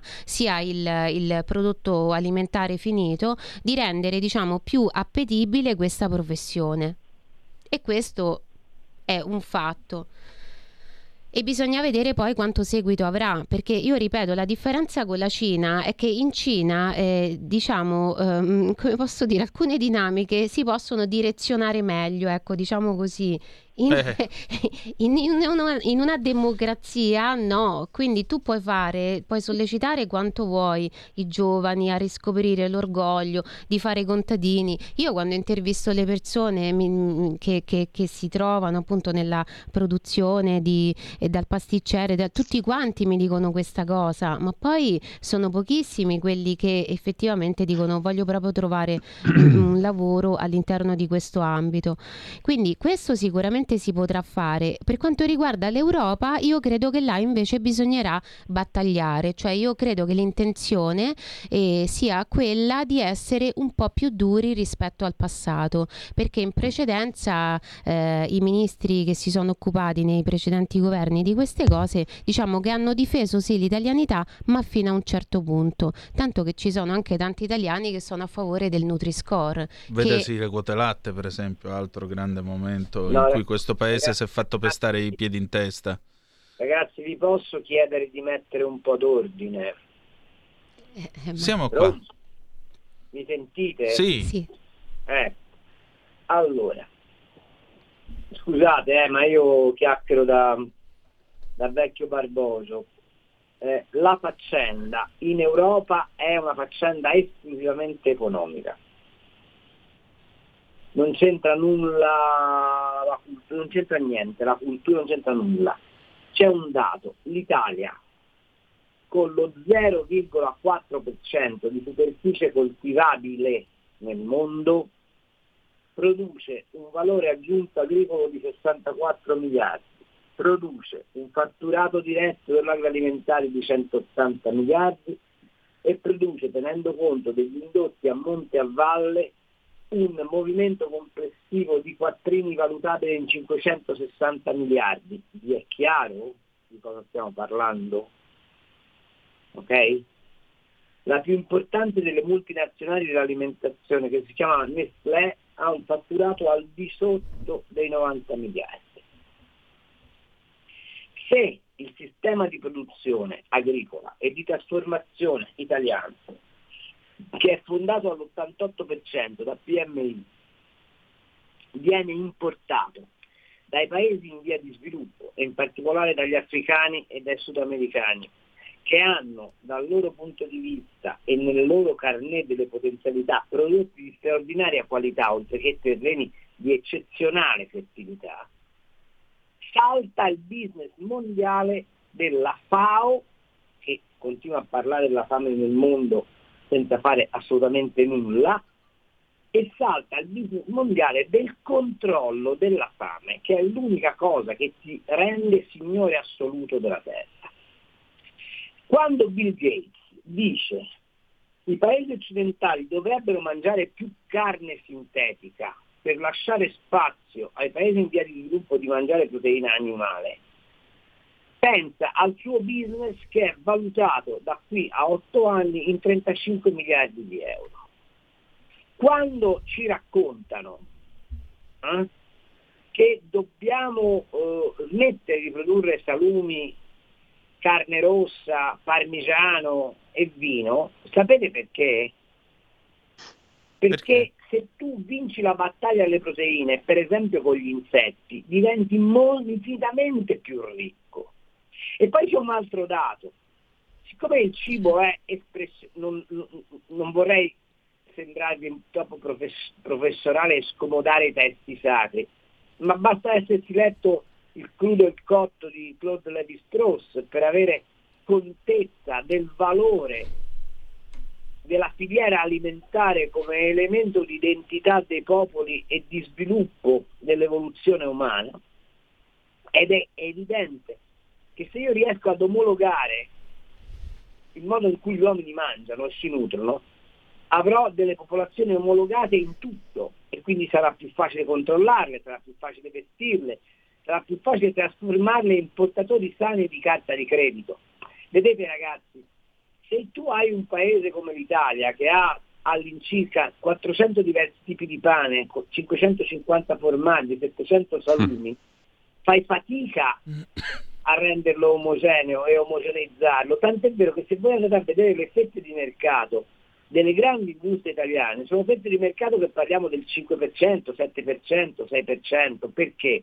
Perché la diversità la- che è conseguente anche alla biodiversità non ti consente di fare dei prodotti mass market.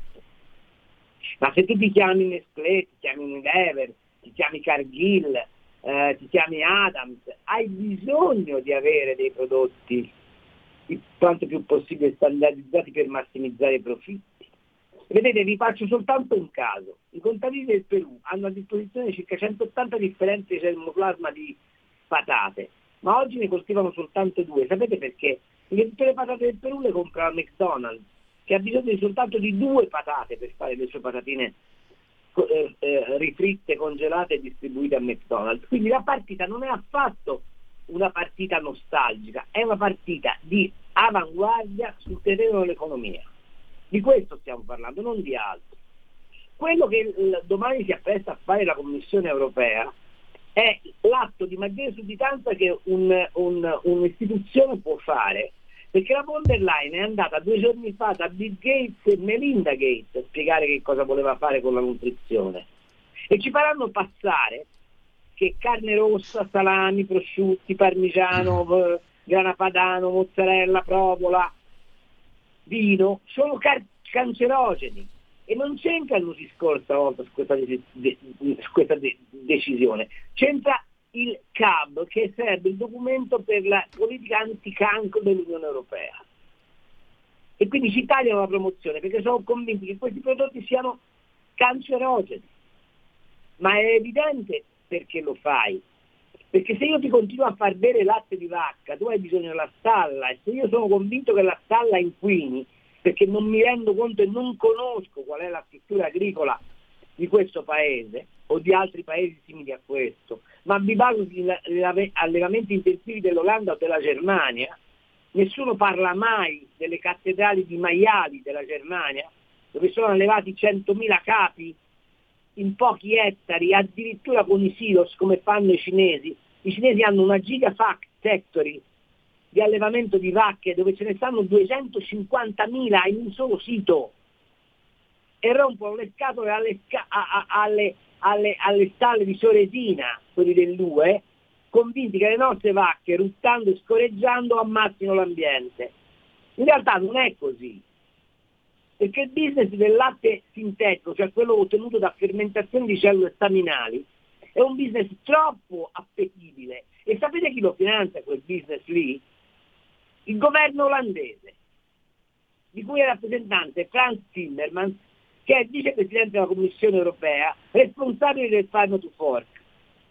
La sovranità alimentare serve per difendere un presidio economico, un primato politico e un valore culturale. Questa è la sovranità alimentare. Esatto, condivido. Gemma. Cioè dovrà servire, dovrà servire per questo. Ehm, cioè, ecco certo, per... Dovrà servire per questo, ma perché la sovranità alimentare si articola in questi tre momenti. Valenza economica, valore antropologico e riconoscimento dell'identità culturale. Tu all'aborigeno australiano non lo puoi convincere a non mangiare le termiti rosse, perché lui le mangia da millenni e sono il cibo maggiormente disponibile e più appetibile nell'outback australiano, dove si mangiano anche ottimi arrossi di alligatore e meravigliosi eh, spiedini di crotalo, ma è evidente che la sua sovranità alimentare risiede lì, perché quello è il suo areale geografico dove risiede, perché quella è la sua tradizione, perché quella è il suo modo di soddisfare il bisogno. Ma se tu pretendi che siccome c'hai un surplus di allevamento di alligatori del Nilo, io rinunci al maiale di Casentino, al grigio del Casentino o alla cinta senese per mangiare alligatore del Nilo, perché a te fa comodo anche diplomaticamente avere un rapporto con quelle popolazioni, con quella nazione, e per evitare di farmi mangiare la cinta senese mi racconti che un prosciutto stagionato 48 mesi diventa cancerogeno e mi togli la promozione su quel prosciutto perché non vuoi che nessuno lo mangi perché devi far spazio all'alligatore tu non stai facendo un'operazione sanitaria stai facendo killeraggio di una cultura e di un'economia e Carlo, ma questa cosa si può fare, questa sovranità alimentare si può perseguire eh? realmente a questo punto? Come? Questo tipo di sovranità alimentare di cui hai parlato tu adesso si può perseguire concretamente? Sì, perché sarà uno dei capitoli, se, se questo governo avrà le palle e soprattutto se smetteranno le boldrini, gli imbecilli di turno di parlare di ciò che non conoscono. Guardate, il mio amico Paolo De Castro, commissario all'agricoltura a, al Parlamento di Bruxelles, ex ministro dell'agricoltura italiano, eh, piddino fino al midollo, mi ha detto Carlo, ormai non è più una battaglia tecnica, quella sul Nutri-Score, è diventata una battaglia ideologica, perché vogliono fare ciò che è stato fatto anche col Covid, instaurare lo Stato etico che impedisce al cittadino di scegliere, perché le scelte del cittadino possono essere antieconomiche per le istituzioni e possono essere dannosi per l'equilibrio politico delle istituzioni. Quindi noi stiamo facendo una battaglia che si chiama di sovranità alimentare, ma che si legge libertà di scelta del cittadino consumatore. Ecco, Carlo, qua mi viene da dire un'altra cosa che riguarda anche Scusate, eh, Antonino eh, e riguarda Gemma in studio, riguarda te. Eh, ma la posta in gioco è molto più alta eh. del semplice discutere se l'ananas sia o non sia autoctono eh. dell'Italia. Eh, appunto, però Carlo, detta così è una cosa che si capisce e che ha una sua concreta, diciamo, mh, comprensibilità. Mi viene da dire un'altra cosa, dicevo, che riguarda noi come giornalisti, che queste cose qui bisogna raccontarle nel modo giusto, perché in questo modo le capiscono tutti. Ma se tu ah, cominci a confondere le acque in maniera ideologica non ci si capisce più niente, si rischia di confondere il tutto e anche di, di, di togliere un, un, un peso alla battaglia politica. Sì, certo, ma se ma, posso, ma... Eh, usano, eh, se posso comunque, quello, tu, tu, hai detto prima una battaglia eh, ideologica, eh, prima tecnica e poi ideologica, che sono però secondo me eh, sono eh, il, il, cavallo di Troia per la guerra economica invece, neanche una battaglia, perché è chiaro che anche no, no, non gliene frega assolutamente niente del benessere animale, anche perché no, tu, tutti questi super vegani, tutti questi produttori vegani poi mangiano le migliori carni del mondo, non è che sono dei vegani loro stessi, non si può credere che sia soltanto una questione, cioè che trasformino una scelta eh, etica in, in, un commercio, è il contrario, è il commercio che ha bisogno di qualcosa per sfondare no, il muro del, eh, presso il pubblico e quel qualcosa è il pretesto etico. E quindi ecco che raccontano tutte quelle balle, tu deruberesti e che diresti se, un, se una mucca mucca ti derubasse del latte materno che invece tu dai a tuo figlio. Cioè, che, che, vengono fuori delle cose deliranti, veramente come, deli- se, come se la vacca allattasse il vitello per, per 12 mesi, ma che cazzo di discorsi fanno? Ti serve che la, ma- la vacca sia ingravidata perché produca latte, ma non è che il vitello succhia latte per 12 mesi, il vitello succhia latte per 40 giorni, tanto è vero che quando la vacca il crostolo, che sarebbe il primo latte, viene tolta la stalla di lattazione e viene lasciata col vitello. Il vitello cresce perfettamente con la mamma vacca. Poi mi puoi dire, brutto vedere il vitellino che finisce al mattatoio, probabilmente è brutto, però come dissi a una trasmissione tanti anni fa, una vegana, io divento vegana quando lo spiega il coccodrillo che deve diventare vegana, c'è la catena alimentare, non ci possiamo fare niente. Quando tu rivesti di valore etico il cibo, allora diventa una follia, perché vuol dire che in qualsiasi momento tu puoi trasformare qualsiasi scelta di libertà dell'individuo in un precetto da conculcare. Qui è in gioco qualcosa di più del ragù, è in gioco la possibilità del cittadino di, di continuare a compiere quello che Dio gli ha dato nascendo, il libero arbitrio. Lo hanno sperimentato col Covid e vanno avanti su quella strada, ragazzi. È bene che apriamo gli occhi su questa roba, sapendo perfettamente che se tu controlli la fame del mondo diventi l'uomo più ricco del mondo, mi pare evidente. Allora, eh, aprire gli occhi, tu prima Giulio hai parlato dei giornalisti, io penso che noi qui, ma non, non solo Radio Libertà, ci sono anche al- altre fonti no, di, di, di, quest'area no? e non facciamo altro che questo, cioè tutte le cose che abbiamo detto, io le ho, dette per esempio anche in una gemma in cucina, le dico, le dico spesso, no? perché ci sono aspetti, proprio l'altro giorno parlavo di questo, del fatto che eh, il carnivorismo è un'abitudine alimentare innanzitutto animale Cioè in questa società noi siamo qui e nelle gabbie ci stanno gli animali o scappano da, dal, da quello che li macella, tentano di scappare gli animali, ma in una società un pochino più arretrata noi eravamo il cibo di animali più grandi di noi. Come no? Eh, quindi cioè, è evidente che tutte queste mh, sono tutti pretesti che vengono raccontati per convincere le persone della giustezza, no? della giustezza etica proprio di un prodotto nuovo e chiaramente è chiaro che c'è una connessione tra chi produce quel, quel prodotto nuovo che vuole rubare quote di mercato al prodotto tradizionale e quelli che diventano i testimonial di queste nuove filosofie. Non so se avete notato che è molto recente tutto, tutto questo discorso di eh, rivalutazione di quella che è, che è stata la tradizione, è una cosa molto recente e si diffonde grazie ad internet che è, è fenomenale pescare, far abboccare dei creduloni tramite internet, è semplicissimo, cioè prima dovevi andare a predicare in strada, adesso lanci una balla in internet e viene, ci sono poi un po' come nel flipper, no? ci sono i, eh, i siti o le testate amiche che ripre- o i testimonial appunto amici che riprendono quelle cose e in un attimo la cosa arriva alle persone che magari anche da, da una posizione di candore, no? perché eh, sono in buona fede molto spesso le persone dicono no però è vero e quindi iniziano a domandarsi ma è giusto che io mi mangi questo maiale ma forse non dovrei fare, eh, fare il nuovo animale domestico col maiale non, non posso trasformarlo nel cane 2.0 e magari poi vai sui social e vedi che ci sono quelli che hanno in casa il maiale e lo trattano come un, can- come un cagnolino. Vedasi Clooney. George Eh. Clooney che Ah, aveva, maia- ah. aveva un Ah, porco in sapevo. casa. Sì. sapevo.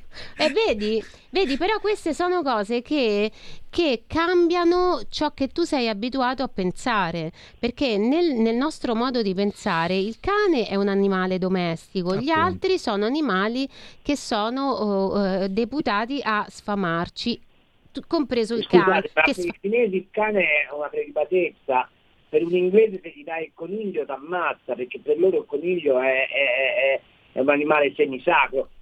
Allora, questo- quello che dice Gemma, che è giustissimo, non fa che confermare una cosa, che c'è una valenza culturale antropologica delle, delle opzioni alimentari che non può essere conculcata, a meno che tu non lanci, come dice giustamente Gemma, delle, eh, eh, come posso dire, delle superfetazioni eh, filosofiche e etiche per cui alcune cose non si possono fare. Ma guardate che se voi studiate i ricettari di tutto il Seicento ci sono ottime ricette di carne umana, eh. Cioè non è che cioè, voglio dire, cannibalismo rituale, eh, che peraltro viene ancora praticato da alcune popolazioni del Borneo, è, è una cosa che noi giudichiamo schifosa, ma che appartiene alla storia dell'umanità. Cioè, mh, come, vi come posso spiegarmi?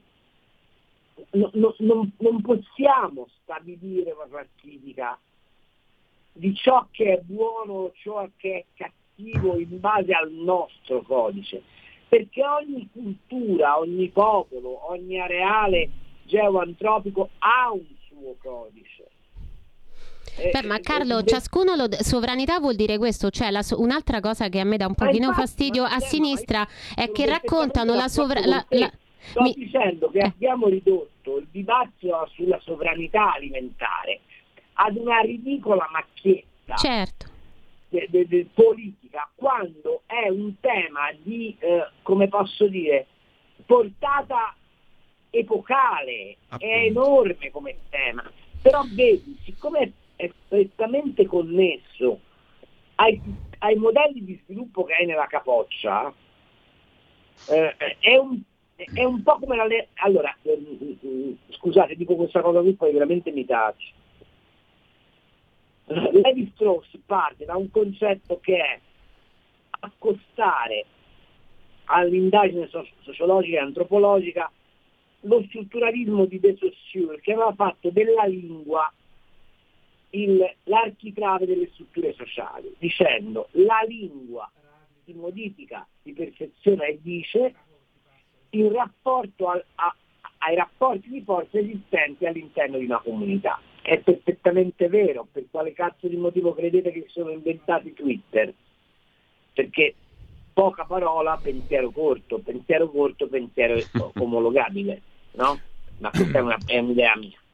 Detto Carlo, questo- eh, mi viene in mente eh, una cosa curiosa da un punto di vista politico, perché tu hai, hai giustamente richiamato anche il valore antropologico e sociale del, del cibo, no? Eh, e del mangiare. Eh, mi viene in mente una cosa curiosa, che il papà di Carlo Marx, se possiamo chiamarlo così, cioè Ludwig Feuerbach, diceva che l'uomo è ciò che È mangia. ciò che no? mangia, sì, ti Materialismo mangi. storico Sì, assoluto. E allora quella, tradi- quella tradizione, quella tradizione di sinistra lì ha perso completamente diciamo, il riferimento a- alla materia, alla realtà, Ma all'uomo in quanto tale. Rimettiamo l'uomo sui suoi piedi, non sulla sua testa, diceva Feuerbach. No? Allora, se Esatto. l'uomo è ciò che mangia, eh, se tu gli dai roba sintetica diventa un uomo sintetico, della stessa materia della carta di credito di cui Eh, ma parlavi Giulio, prima. ma, ma l'ideologia postumana è molto apprezzata a sinistra, eh? No, la cosa curiosa è Eh, che quella loro- sinistra loro lì non ha vogliono, più eh, niente a che vedere con le sue radici storiche, Eh, ma loro- eh, loro non le una vogliono. propagine di, di- di Soros e di Loro, Bill sì, Gates. loro non vogliono mangiare naturale perché non vogliono essere naturali. Loro, loro sono i teorici proprio e gli esaltatori del concetto di postumano, quindi dell'artificiale applicato all'umano. Eh, Abbiamo due Però telefonate. per paradosso Sì. utilizzano il naturale come grimaldello per smontare i sistemi alimentari, non so se è chiaro. Che questo è il lato più ridicolo e al tempo stesso preoccupante della faccenda. Due telefonate, pronto chi è là? Sì, pronto, buonasera, sono Alessandro a Bologna. Buonasera. a tutti. Buonasera. Allora, ho una domanda per voi, una domanda di tipo eh, culinario, gastronomico, insomma. Eh, se l'uomo è ciò che mangia e ci stanno proponendo neanche tra tanto di mangiare i grigli e le larve, ok? E noi che dobbiamo fare? Perché a me sembra che sia una proposta che viene da sinistra, è una proposta eh, assolutamente in linea con i dettami nuovi, non è cibo sintetico. Ehm, vorrei sapere da voi che cosa dobbiamo fare. A me sinceramente fa un po' schifo. Anche a me. Altra telefonata, pronto chi è là? Poi rispondiamo. Pronto chi è là? Sono Gianni da Genova. Carissimo. Siamo quello che mangiamo, eh, è da oltreoceano, ci fanno proprio arrivare, oltre alle notizie sintetiche, anche la roba sintetica. È questo il fatto, perché la cultura, le tradizioni, i prodotti, diciamo così, di eccellenze enogastronomiche che ci sono in tutte le regioni del nostro paese, sono frutto di tradizioni millenarie e secolari, di amore per il proprio territorio, di, di- di- di- spiritualità anche, le sagre paesane, c'è tutto un, un contorno prima di tutto umano e poi naturalmente economico, perché Carlo ha fatto appunto l'altro giorno un, un bellissimo articolo del valore di un quarto del PIL del, no- del nostro patrimonio eh, eh, agricolo e, e quant'altro. E, e- bisogna eh, azionare un po' più libero arbitrio, perché siccome oggi è il giorno della commemorazione di- del grande Enrico Mattei, Enrico Mattei parlava appunto di collaborazione e non di concessioni come fanno da oltreoceano nei confronti dell'Europa, perché questi stanno distruggendo nostro, eh, eh, la nostra Europa, la nostra Italia. Eh. Ok, ultima telefonata, poi andiamo in pausa e dopo le risposte. Pronto chi è là? Pronto, buonasera Valerio da Udine. Carissimo. Gua- Guardi, io sono stato un bel po' di tempo in Thailandia, dico solo una cosa, in Thailandia c'è un detto, tutto quello che si muove si può mangiare, perciò loro non si fanno problemi. Anche a me farebbe schifo mangiare certe cose. Io ho provato le cavallette, ma devo dire, quelle che sono riuscito a mangiare, che- perché loro ne hanno due tipi, una in, eh, in caramellato e l'altro fritto nell'impanata. Sapeva di gamberetto, però psicologicamente anche a me mi, mi dava fastidio. Se pensiamo che noi mangiamo le lumache e le rane, perché da noi mm, sono dei piatti prelibati anche, ma è forse una, una condizione psicologica. È certo che mm, se loro mangiano tutto quello che si muove, eh, che filosofia c'è qua? Va bene, vi ascolto per radio, ciao. Pausa e poi rispondiamo alle tre domande. Stai ascoltando Radio Libertà, la tua voce libera, senza filtri né censure, la tua radio. Faccio una rivelazione. Bene. Allora, siete di nuovo sulle magiche, magiche, magiche onde di Radio Libertà. Questo è sempre Zoom, speciale sovranismo alimentare. Gemma Gaetani, Antonino Danna, Carlo Cambi, Giulio Cainarca al microfono con voi. Nell'ordine, Alessandro da Bologna, che fare se ci propongono eh, di mangiare le cavallette? Allora, io voglio fare una rivelazione sono scherzosa, però... Sto cominciando ad avere paura.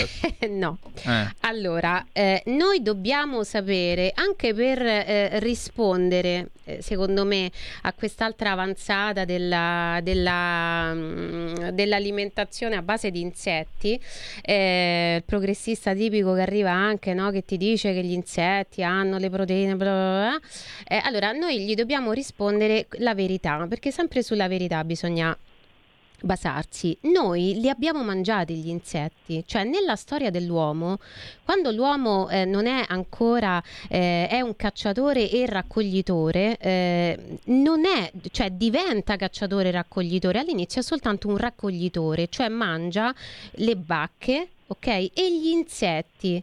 Raramente quando inizia poi primi, le prime armi sono delle pietre affilate con cui l'uomo riesce a lottare con un animale grande e ad ammazzarlo, ma la prima carne che mangia l'uomo è quella lasciata dalle, nelle carcasse degli animali dagli altri animali che se li sono mangiati.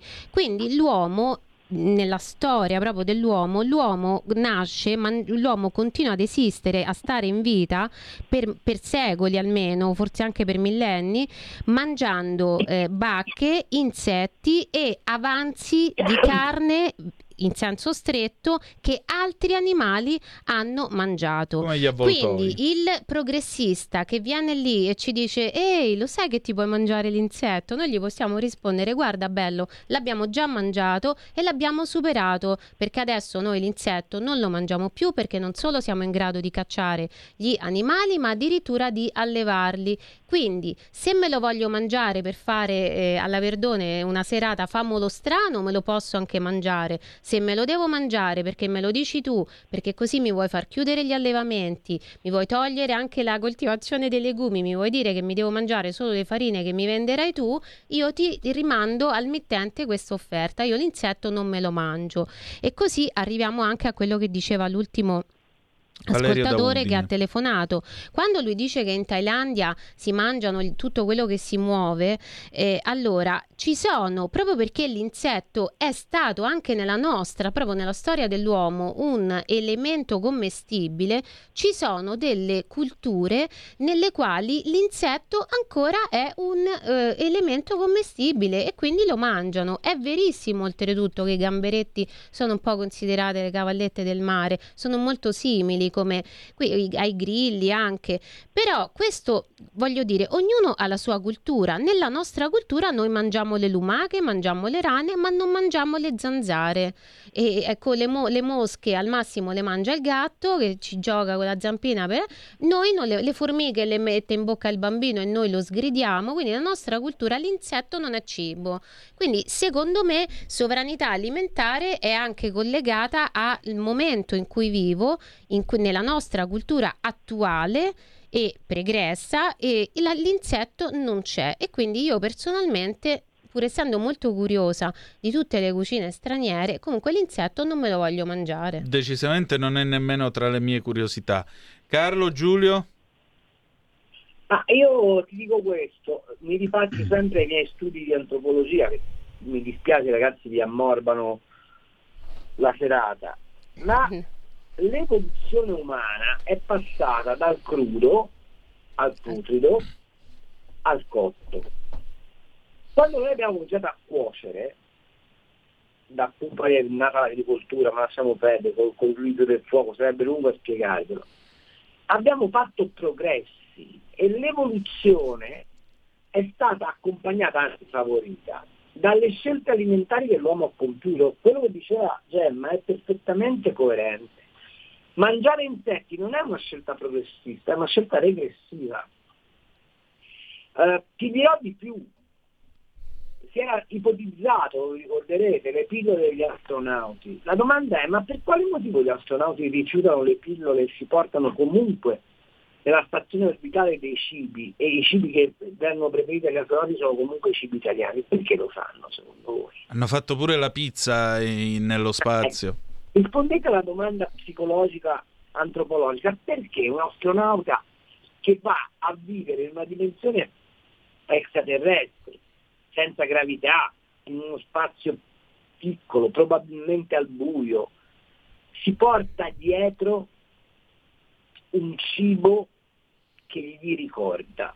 Perché nel centenario di Marcel Proust non siamo in grado di leggere quelle straordinarie righe Concetto della Madeleine prenderle fino in fondo? Perché?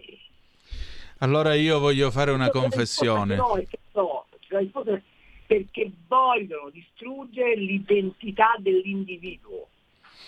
Allora io voglio fare una perché confessione. La scelta alimentare attiene, la scelta alimentare attiene alla tua capacità di opzionare che cosa vuoi dalla tua vita e questo non lo vogliono.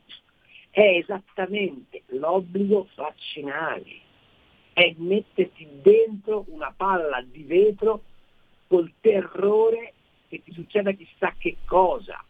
È esattamente evocare il disastro ambientale per condizionare i tuoi comportamenti. Ecco perché gli fa paura la parola sovranità.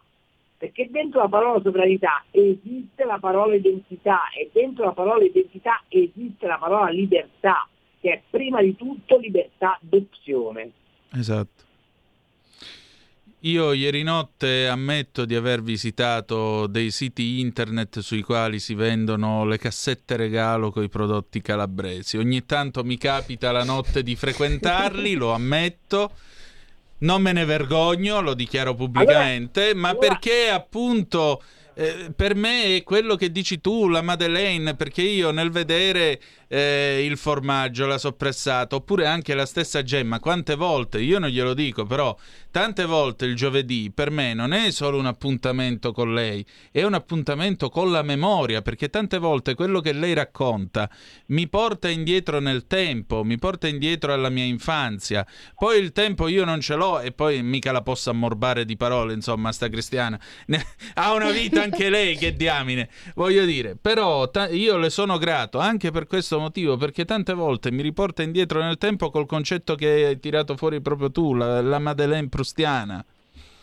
Ed è così, è lo stesso, lo stesso, fe, lo stesso fedele eh, nostro ascoltatore, che è calabrese pure lui, al signore che mangia le cavallette, ci ha scritto sulla zappa, in calabrese mangiatilli tu, io preferisco fileia e sugo con animale perché si possono fare a Vibo Valenza in due tipi, o col sugo di capra oppure con la cotenna di maiale che è quella che io preferisco, e l'estratto di pomodoro.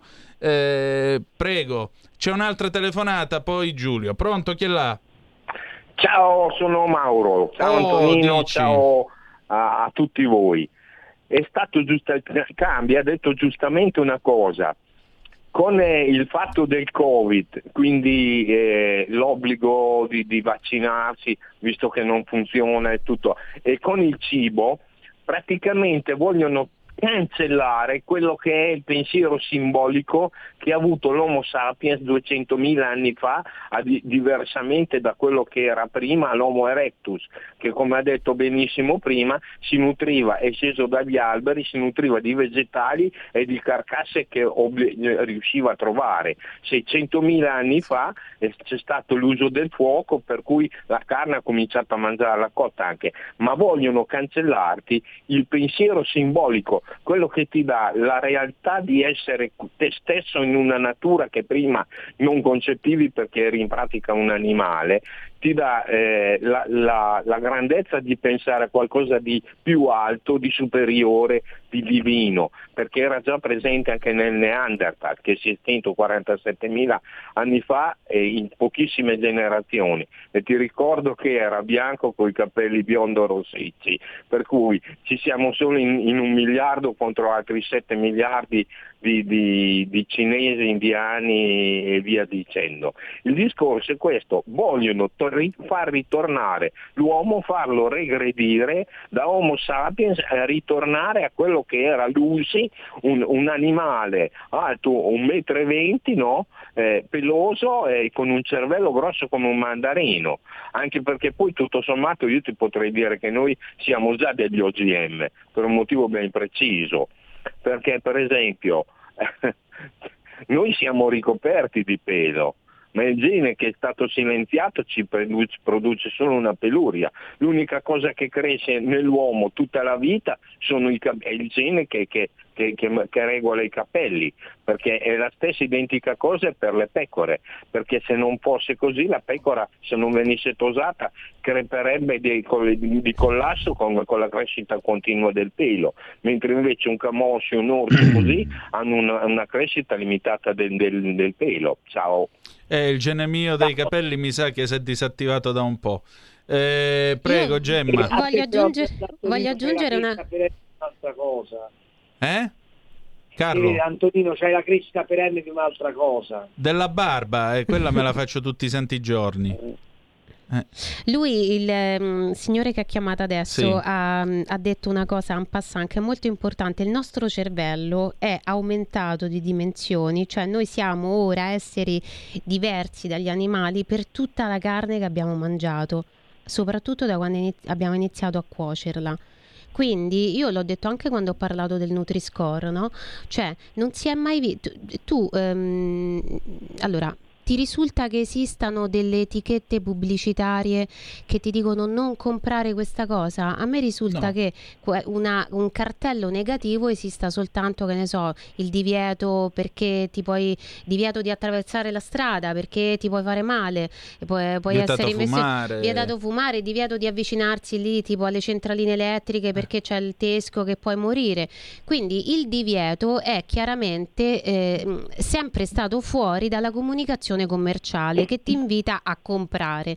Quindi il Nutri-Score, che addirittura è stato proposto di metterlo nemmeno rosso, ma sui vini nero, una cosa che evoca proprio la morte, no? Sì, sì, proprio sì. peggio di- delle sigarette. Proprio per dire che eh, se tu bevi eh, de- troppo vino può, eh, può, ti può avvenire il cancro e puoi morire, ma questo vale per tutto, non è che vale solamente per il vino. Anche se mi ingozzo di hamburger, abbiamo, abbiamo parlato proprio l'altro giorno, se mi mangio 10 kg di legumi, di ceci, magari belli crudi, sai quanto ci metto a finire all'ospedale? Ma anche solo con 100 grammi di ceci crudi. Quindi, eh, allora, quello che secondo me bisogna fare è esercitare la sovranità alimentare nel nostro piccolo, nelle nostre vite, perché i politici dovranno difendere tutto quello che abbiamo detto adesso a Bruxelles innanzitutto e poi nei mercati commerciali che sono un po' più liberi extra europei, fuori dall'Europa. Però anche noi possiamo coltivare la nostra sovranità alimentare, cioè il diritto ad alimentarci secondo la nostra cultura, in soldoni, quello è. Noi la difendiamo allo scaffale. La difendiamo allo scaffale. Io lo dico sempre che al supermercato noi possiamo fare la differenza.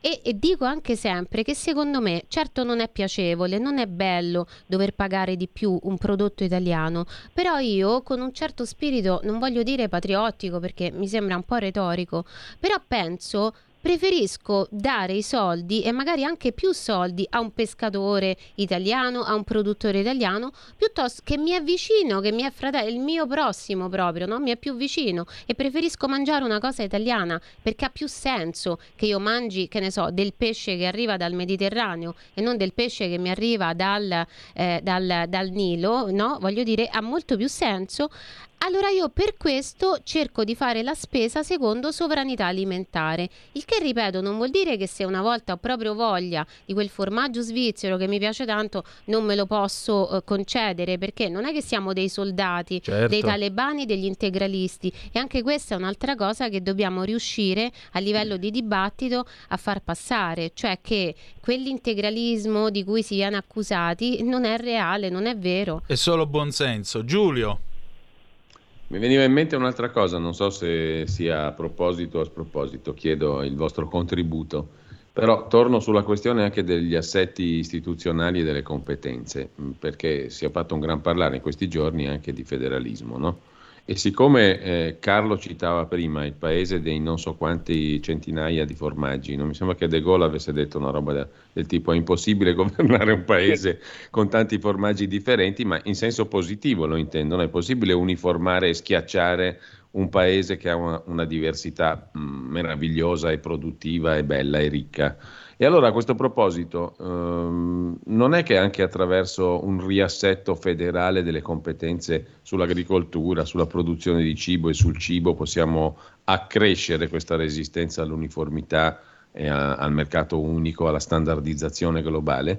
Perché non è un, una cosa sciovinista questa, è una cosa che difende un patrimonio umano, antropologico, culturale, oltre che, come dicevi tu Carlo, eh, economico. No, Beh, non è una via anche quella lì per, tre, per trovare un, ma, un supporto.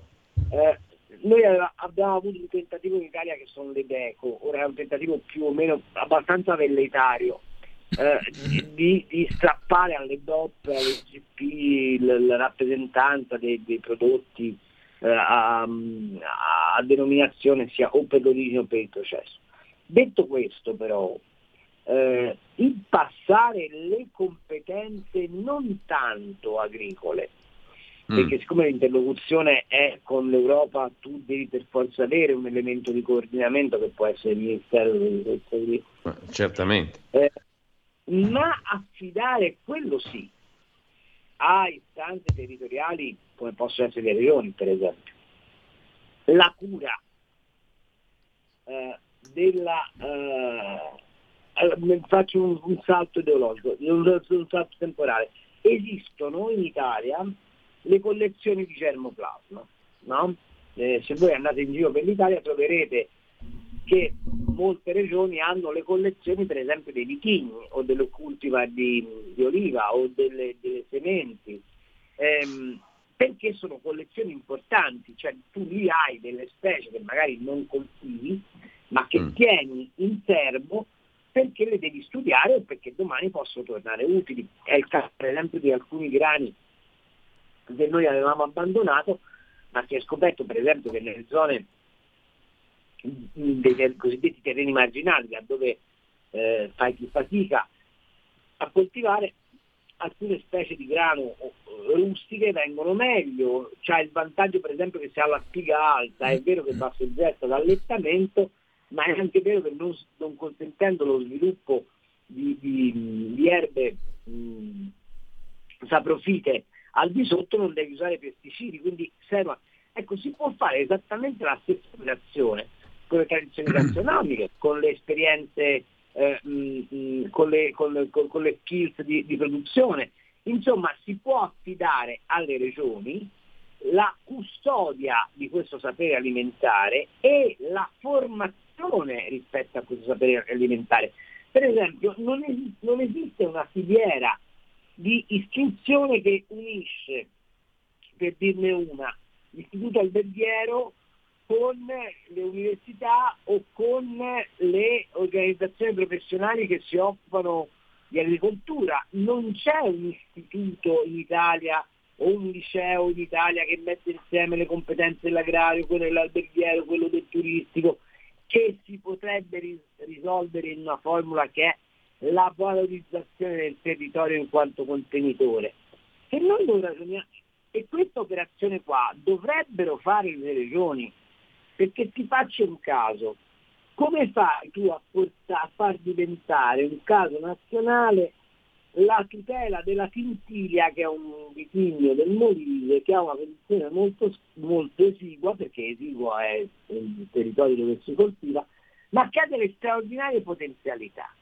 La cura di, dello sviluppo di quella enologia, a chi puoi affidarla? Non certo al Ministero centrale, la devi affidare ad un'istanza territoriale e la regione in questo caso è forse l'istanza territoriale maggiormente indicata. Ecco, quindi dico che in questa materia avremmo bisogno di un ministero che ha una funzione di coordinamento e di eh, sì. eh, interfaccia col mondo, perché per esempio hai bisogno di un ICE che è tipo che andrebbe certo, riformato, certo. fatto tipo la Sopexà, non puoi pensare che 20 regioni vanno a farti promozione in giro per il mondo come è successo sprecando risorse, però invece il governo delle potenzialità, dello sviluppo, delle integrazioni, delle reti, quello sì deve essere molto regionale. Quindi siamo sempre lì, eh, caro Cardinal Cainarca, il federalismo è la valorizzazione massima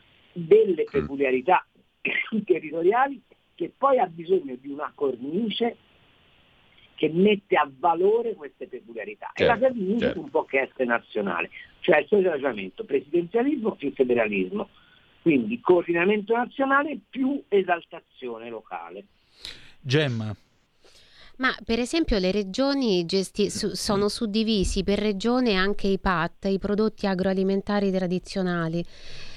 Eh, mh, si- sicuramente andrebbe aumentata la, la pubblicità proprio, non solo, non, pa- mh, non parlo soltanto di fare cultura, fare divulgazione, ma proprio andrebbe investito secondo me di più per fare pubblicità a questi prodotti, perché eh, chi se ne occupa eh, conosce queste cose e le difende, vorrebbe che fossero conosciute di più, però si rende anche conto che tutto il resto delle persone che non se ne occupano non le conoscono.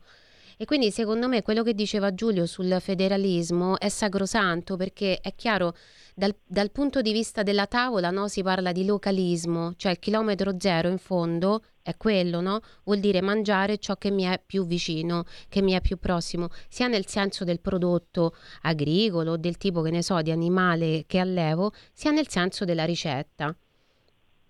Allora, chilometro zero dal punto di vista del produttore vuol dire invece federalismo, cioè questi produttori locali devono avere anche a livello di eh, comu- perfino di comune, secondo me, di comune, di provincia, o meglio di regione, devono avere dei referenti che poi a loro volta parleranno con il Ministero dell'Agricoltura, perché di solito sono associati in sindacati.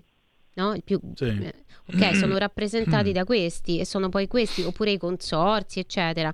Però sono appunto eh, organizzazioni che esulano un po' dalla, eh, dalla, eh, dal luogo. Invece sarebbe giusto che ci fossero anche organizzazioni di questo tipo.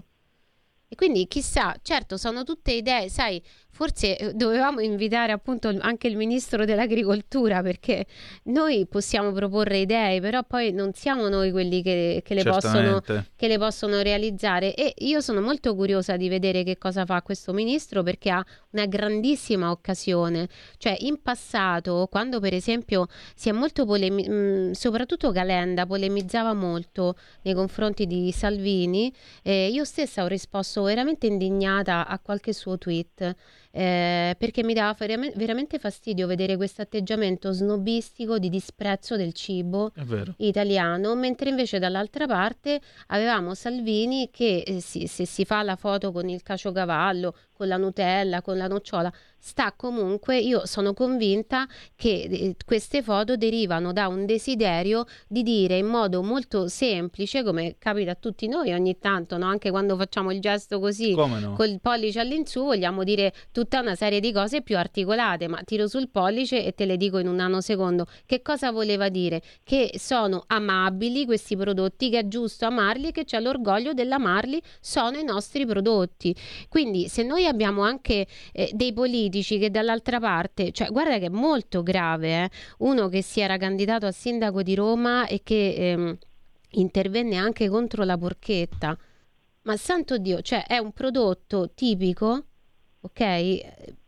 Co- come, puoi, co- come puoi pensare di fare il sindaco di Roma, quindi del Lazio, e disprezzare pubblicamente qualcosa che porta ricchezza, porta fama, perché è Ed è conosciuto cultura, ed è anche cultura. Com'è possibile che tu possa fare questo? Allora, sicuramente da questa parte eh, con- conservatrice, tradizionalista, no? parte politica intendo, non abbiamo questo problema perché difendere invece la propria identità è mm, uno dei capisaldi no? di questo no? tipo di politica. Però poi il problema è successivo, cioè come la si difende. Quindi io sono molto curiosa di vedere che cosa farà Lollobrigida che ha sinceramente una grandissima opportunità in mano. Gemma, abbiamo ancora un minuto. Che si mangia stasera? Una ricetta al volo. Uh, Oddio, così mi prendi proprio in contropiede. Senza boh, l'esecuzione, so... tu che ti mangi stasera? Che ti mangeresti? Ma eh, io stasera avrei preparato una frittata. Con cosa? perché io mangio molte uova. Eh, ma tu questa la conosci perché già te ne ho parlato con le zucchine. Perché eh. sono una grande, ma io sono, bevo poco e quindi mangio molti, molto, molta verdura e in particolare le zucchine. E secondo me mi piacciono tanto perché contengono tantissima acqua. E quindi a volte quando non ho voglia di fare, ho bisogno appunto di, ecco, di proteine animali e verdure velocemente, mi faccio ma questa... Carlo Carlo, Carlo cosa mangia? Io stasera? Sì. Sì. Spaghetti, aglio, olio, peperoncino con aperti sopra dei gamberoni, dei gamberoni rossi a crudo. Ah. Bellissimo. Vengo da te, Carlo. Eh, mi sa che facciamo, un, facciamo una, una comitiva, mi sa, è il caso. Bene, Giulio, tu? Ah, non lo so, non ne ho la minima idea. Io molto più popolanamente pasta e lenticchie, così mi preparo all'emergenza gas. Va bene, noi abbiamo finito per questa sera. Io voglio ringraziare. Von der Leyen ti mette il tappo, eh. E eh, vabbè, in Piemonte si dice gaute anata, togliti il tappo per dire sgonfiati della tua prosopopea, quindi sarà anche un atto di umiltà. Detto ciò, saluto Berengario Insubrico che ha mandato sta zappa, si potrebbe esortare i comuni a mettere a disposizione gratuitamente a chi vuole piccoli appezzamenti da coltivare liberamente nel tempo libero? Sì, gli orti di guerra. Allora, Gemma? due secondi, voglio soltanto dire che questa possibilità nel comune di Milano, figuriamoci, esiste, quindi ci sono gli orti del comune. Quindi sì. anche questo, per esempio, vuol dire fare sovranità alimentare. Ci si può mettere in coda per avere il proprio piccolo orto e andare a coltivarlo tutti i giorni. E con questo... A coltivano in sala. Sì, si va in sala. E con questo chiudiamo questa puntata. Già occhieggia il giovine Furian là fuori. Grazie per essere stati con noi. La canzone d'amore con cui ci salutiamo è di Francesco Calabrese e Tu mi manchi del 1979. Appuntamento domani alle 18.05 trattabili sulle magiche, magiche, magiche onde di Radio Libertà. Che dire di più? Vi hanno parlato Gemma Gaetani, Giulio Cainarca, eh, Carlo Cambi e Antonino Danna. E ricordate che the best is yet to come, il meglio deve ancora venire. Buonasera. Avete ascoltato Zoom, il drive time in mezzo ai fatti.